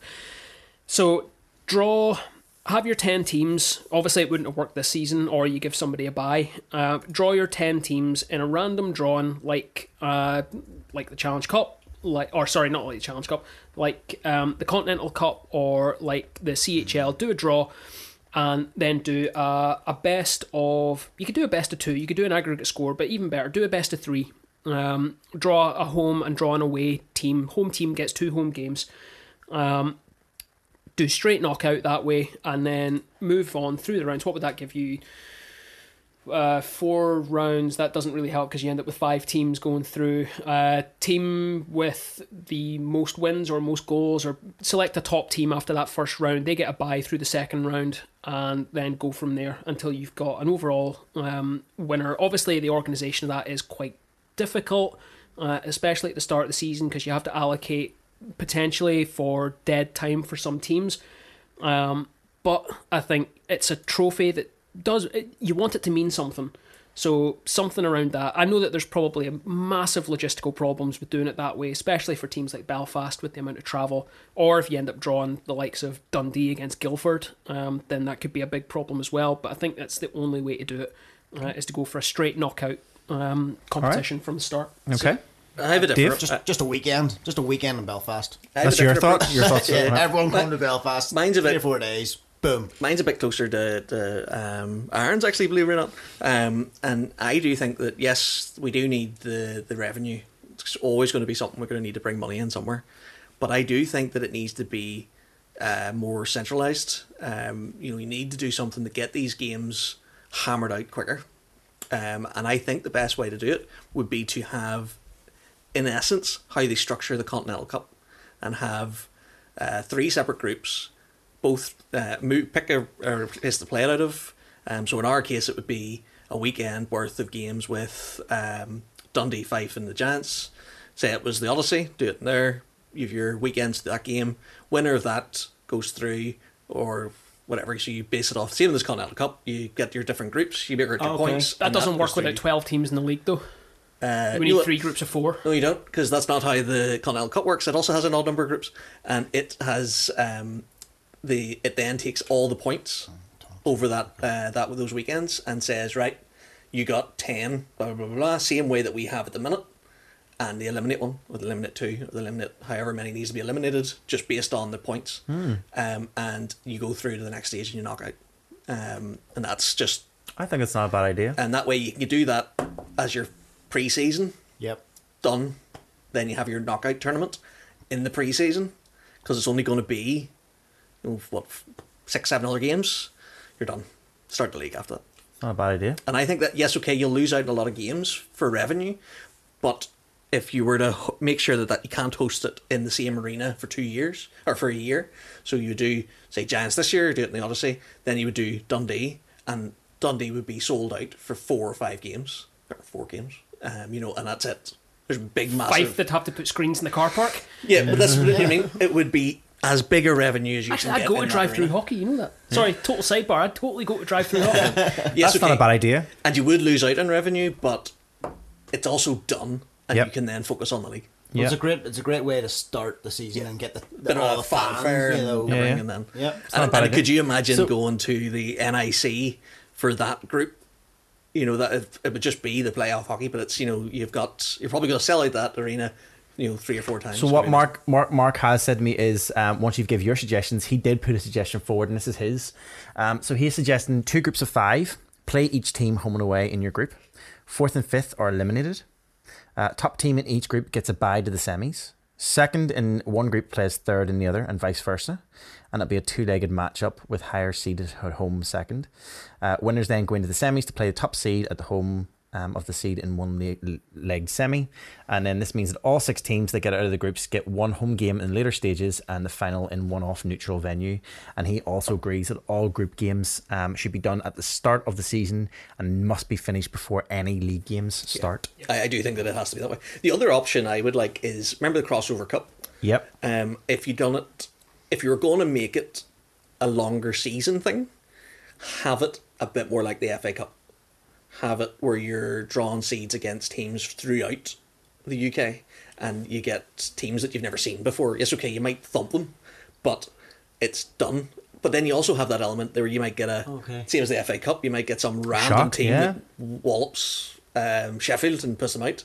Um, we've seen it happen in the No, because football. Sheffield like borrow and have two way deals with almost every team in England anyway, so they just take them all. There have a to be- roster of thirty five for a need- game against a roster of twelve. there need to be massive changes to the to the league, but um, There needs to be the other for that one to work, especially. That's where you need the because you've got the Scottish teams involved in that one as well. That's where you need, Need a governing the body. the unified governing body, and it doesn't go ahead with that. And no matter what, what we every suggestion that we've made there, it um it doesn't work without a change to playoffs Yeah.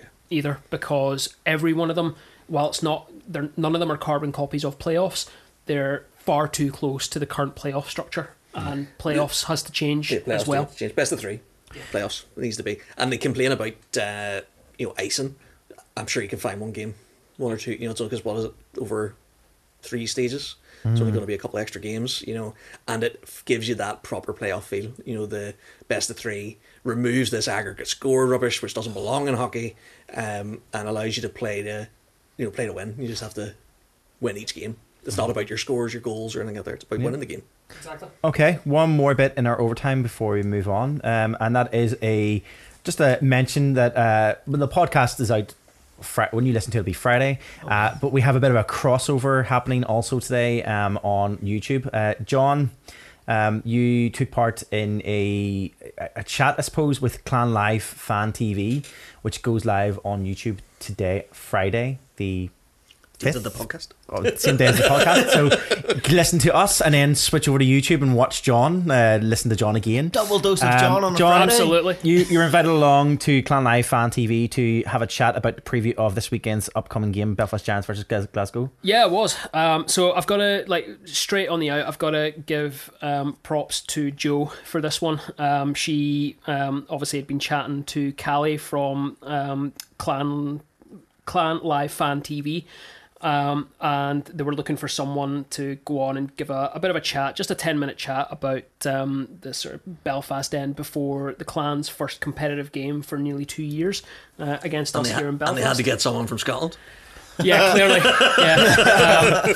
Um, well, amazingly, one of the one of my favorite parts of the whole thing before we started recording the away. YouTube before we started recording the, the YouTube thing um, for them, we were chatting about sort of how he'd sort of come to me and. Uh, once again, I am being put down as the the Wish.com version of Joel Neal. Because Joel's name was put forward again. And of course, we know that Joel is a very, very busy man these days um, with his work with the Giants and he's worked with uh, Larne Football Club uh, as well. So clearly, he had no time for it. And uh, they went to to wish.com uh, and got me. Um, so unfortunately, uh, you get me uh, talking about uh, the Giants um, on on Callie's YouTube. So we'll throw the the links up um, for the the YouTube channel onto our website uh, as soon as it goes live t- today.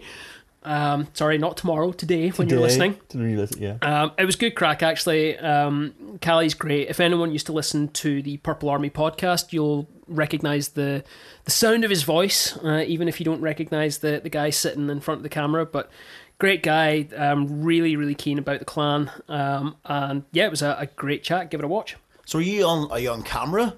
Yeah, yeah, yeah. Did you Um, I'll tidy even? I'll even show you. So he, he's just put out a little a tweet there, just a little preview tweet. So uh, You there's, tidied there's up your bedroom, which is good. I did. I, tidied- I made the made the bed. he- he's branded.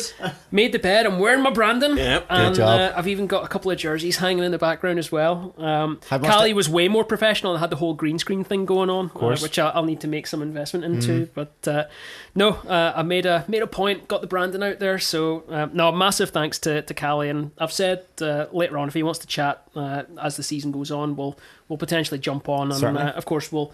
We'll probably have Callie on here at some point, uh, probably through the season, get a, a chat Yeah. with him about how the clan are doing. Yep, definitely one hundred percent. Okay, with that, that's the finish. That takes us to the end of our overtime segment. We have one last segment left, um, which is one of our favorite segments of each podcast, and that is our ABCs of hockey.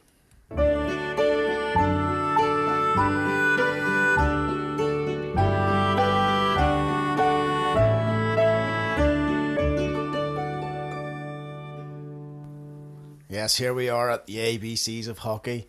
Just as normal, I do a huge amount of preparation, and about five to five to six before I was about to head out the door to come here, I was like, "Oh, flip! I've, I've got to find the book." to, to, to I was gonna say it must have been sheer panic. You couldn't have just muted your mic and crept off to find the book. so here's the problem: we're in the process of moving house, so everything's packed.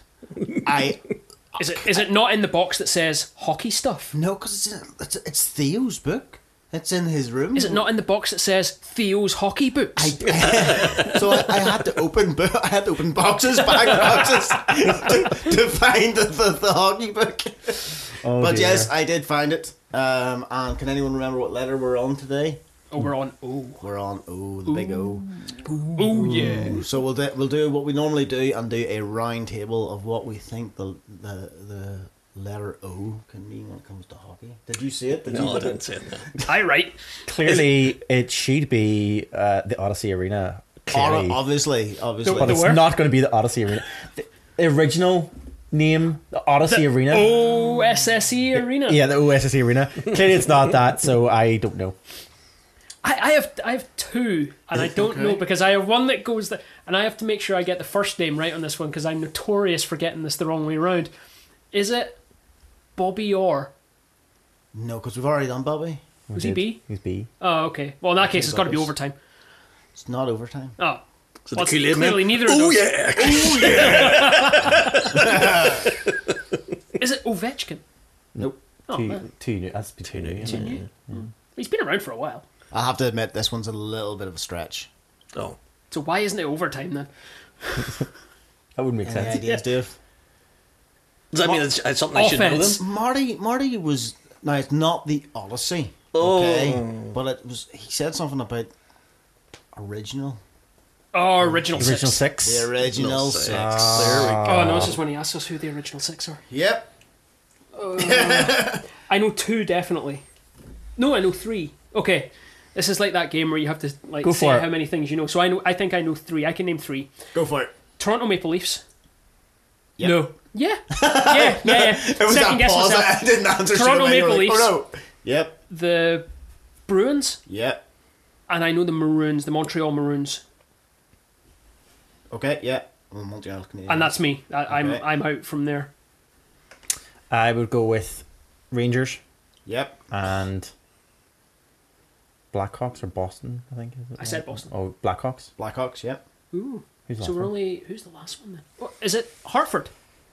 Hartford Whalers, No, Oh, they were Detroit. No. not in the Detroit. original six. Yeah, Yeah. Is it? Is it? Detroit. Yeah. Detroit. I was going to say the Habs. So just to recap: Montreal Canadiens, uh, Maple Leafs, Boston Bruins, uh, Red Wings, Blackhawks, and New York Rangers. Rangers. Wait, we totally said something that nobody said. Habs. Yeah, you did. You said Montreal. You said Montreal. I said the Montreal Maroons. Yes, but we did give it to you as Gave oh, to you. Montreal. He Oh right, okay. Instead of saying you were wrong and making you look like a Well, fool. it wasn't the He let- he let Canadiens. you It was the Maroons. Still, he let you go with Montreal. I thought he was Fine. nice. But just remember, I'm the only one who's been there. So with the original six, Oh no, there's more questions.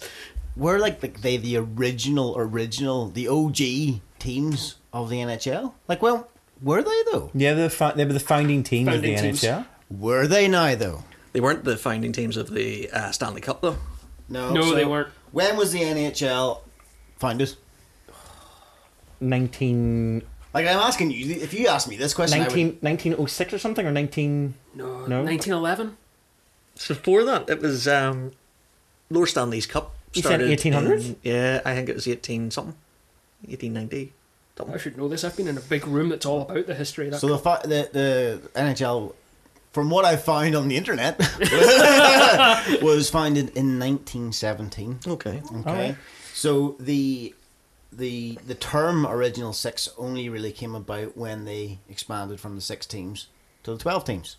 Okay, so the team compromises of the original six are actually only really talking about the teams that played from 1942 to 1967.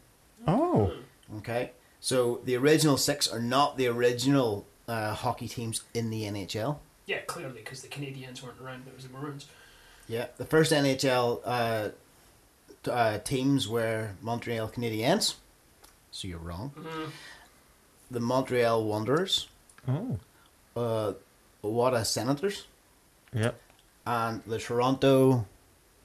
Oh, St. St. Pat's? Pat's. No, Arena. no, no, No, oh, 'cause I was gonna say Where yeah, did St. Pat's come from?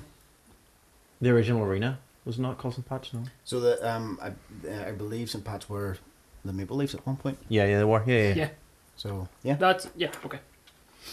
So there you go. They weren't technically the original six. The the you know original what? six. They- That it's it's the it's when they done the expansion. It was to differentiate the the six teams before they moved to the twelve. Do you know what? teams. W- All of us are going to have said something Look at that us some hockey historian is going to really take issue with. Oh, We're going to get so many tweets about this. So the Lord Stanley's Cup was established in 1893. Oh, So well. we not learn this Technically, we before were with dead L. Right. Yeah, yeah, yeah. yes, Probably. probably, but we don't remember things. No, we We're really old. don't. I know. So uh, Cana- That was only like Canadiens three were episodes ago. yeah uh, were joined were formed and joined in 1917. Maple Leafs, well, what were the Maple Leafs were in 1917 as well. Boston Bruins were 1924, and then Blackhawks, uh, Red Wings, and New York Rangers were 1926. Um, the original teams, well, the the, uh, the original six, um, have won collectively uh, 70, not 70, 64 uh, Stanley Cups Wow. which is over half of the, the all in total, and they hold the um, positions one to six for most Stanley Cups won. Leafs have to be at number six on that. And the and the first Oh, uh, You're still a long way ahead of the Preds. the first Stanley Cup awarded in 1893. Wow. Who was it given to? oh, I can't remember.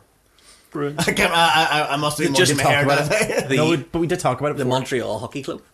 Oh, It wasn't even- MHC. Yeah, Wasn't They even still- any of the. the Habs. That's why the Habs still have MHC on their logo. All right, okay. Look, learning so much tonight. Yeah. We'll forget it all in two weeks' time by the next podcast. Uh, Aaron, thank you so much. Um, and with that, that takes us to the end of this week's episode. Um, as usual, you can uh, listen back to other episodes and also anything that we talked about in this episode on our uh, website, door14hockey.com. Uh, we get, we're on all media channels, I suppose most podcast channels. Pretty much everything except TikTok. I ain't doing TikTok. We're on all social media channels Twitter, Facebook, and We could probably try Instagram. to do one of those dances. Yeah, I'm not doing that. uh, door 14, uh, door Nobody 14 wants to hockey. see that. No. you can listen to our podcast on all podcast uh, providers. Um, you're listening to us on whatever you're listening to now, but you can also get us on smart speakers um, and also on Stitcher, on F- FM player. Loads of stuff that we've been added to in the last um, month or so. Um, if you, whatever you are listening on, if you could take a few minutes out of your time to maybe go on and leave us a review. Preferably five stars. Um, give us a little thought about what your your thoughts on the episodes. But uh, yeah, leave us a review is what we're looking If we're for. on YouTube, you can say like, comment, and subscribe. subscribe. Yeah, we're, we're currently we're currently that's your call to action for this week is to uh, get on there, um, whatever your Tell your friends. is. Uh, tell your friends, but also but mostly leave us a review. We'd like to Um, stay in the top 10 hockey podcasts. That's it. We're sitting. Yeah, that was random. Very random. Very random. Um, sitting twelfth overall, at hundred po- top podcasts in the UK. What was that about? I don't know. Anyway, T- to be fair, hundred top hockey UK best based podcast. Not no, it's not UK based. No, there's uh, international ones as well. yeah. Oh, Yeah, wow. It was definitely international. We were we were we were we were. Why are we doing this for free? we were Where are the sponsors? We're twelfth under um fourth fourth line hockey. You know, fourth line fourth line hockey podcast. We also We're- beat the we're just under Wilderness them. as the Wilds podcast as well. they all make a fortune from sponsors. What are we doing wrong? I don't know. But yes, please uh, get on there and leave us a review. It'd be much who do you appreciated. want, Who would you like to sponsor us? Oh, I mean, every podcast right now is sponsored by Manscaped. Manscaped. So, I mean, there's a free ad for you guys. I mean, And, Cal and Ball, apparently. Calpol, yeah, uh, Calpol, if you're listening, um, you spent far too much money on Calpol last week. and with that, we will sign off for this week. Uh, I'm Marty. And Dave. I'm John. I'm Aaron. Have a great week.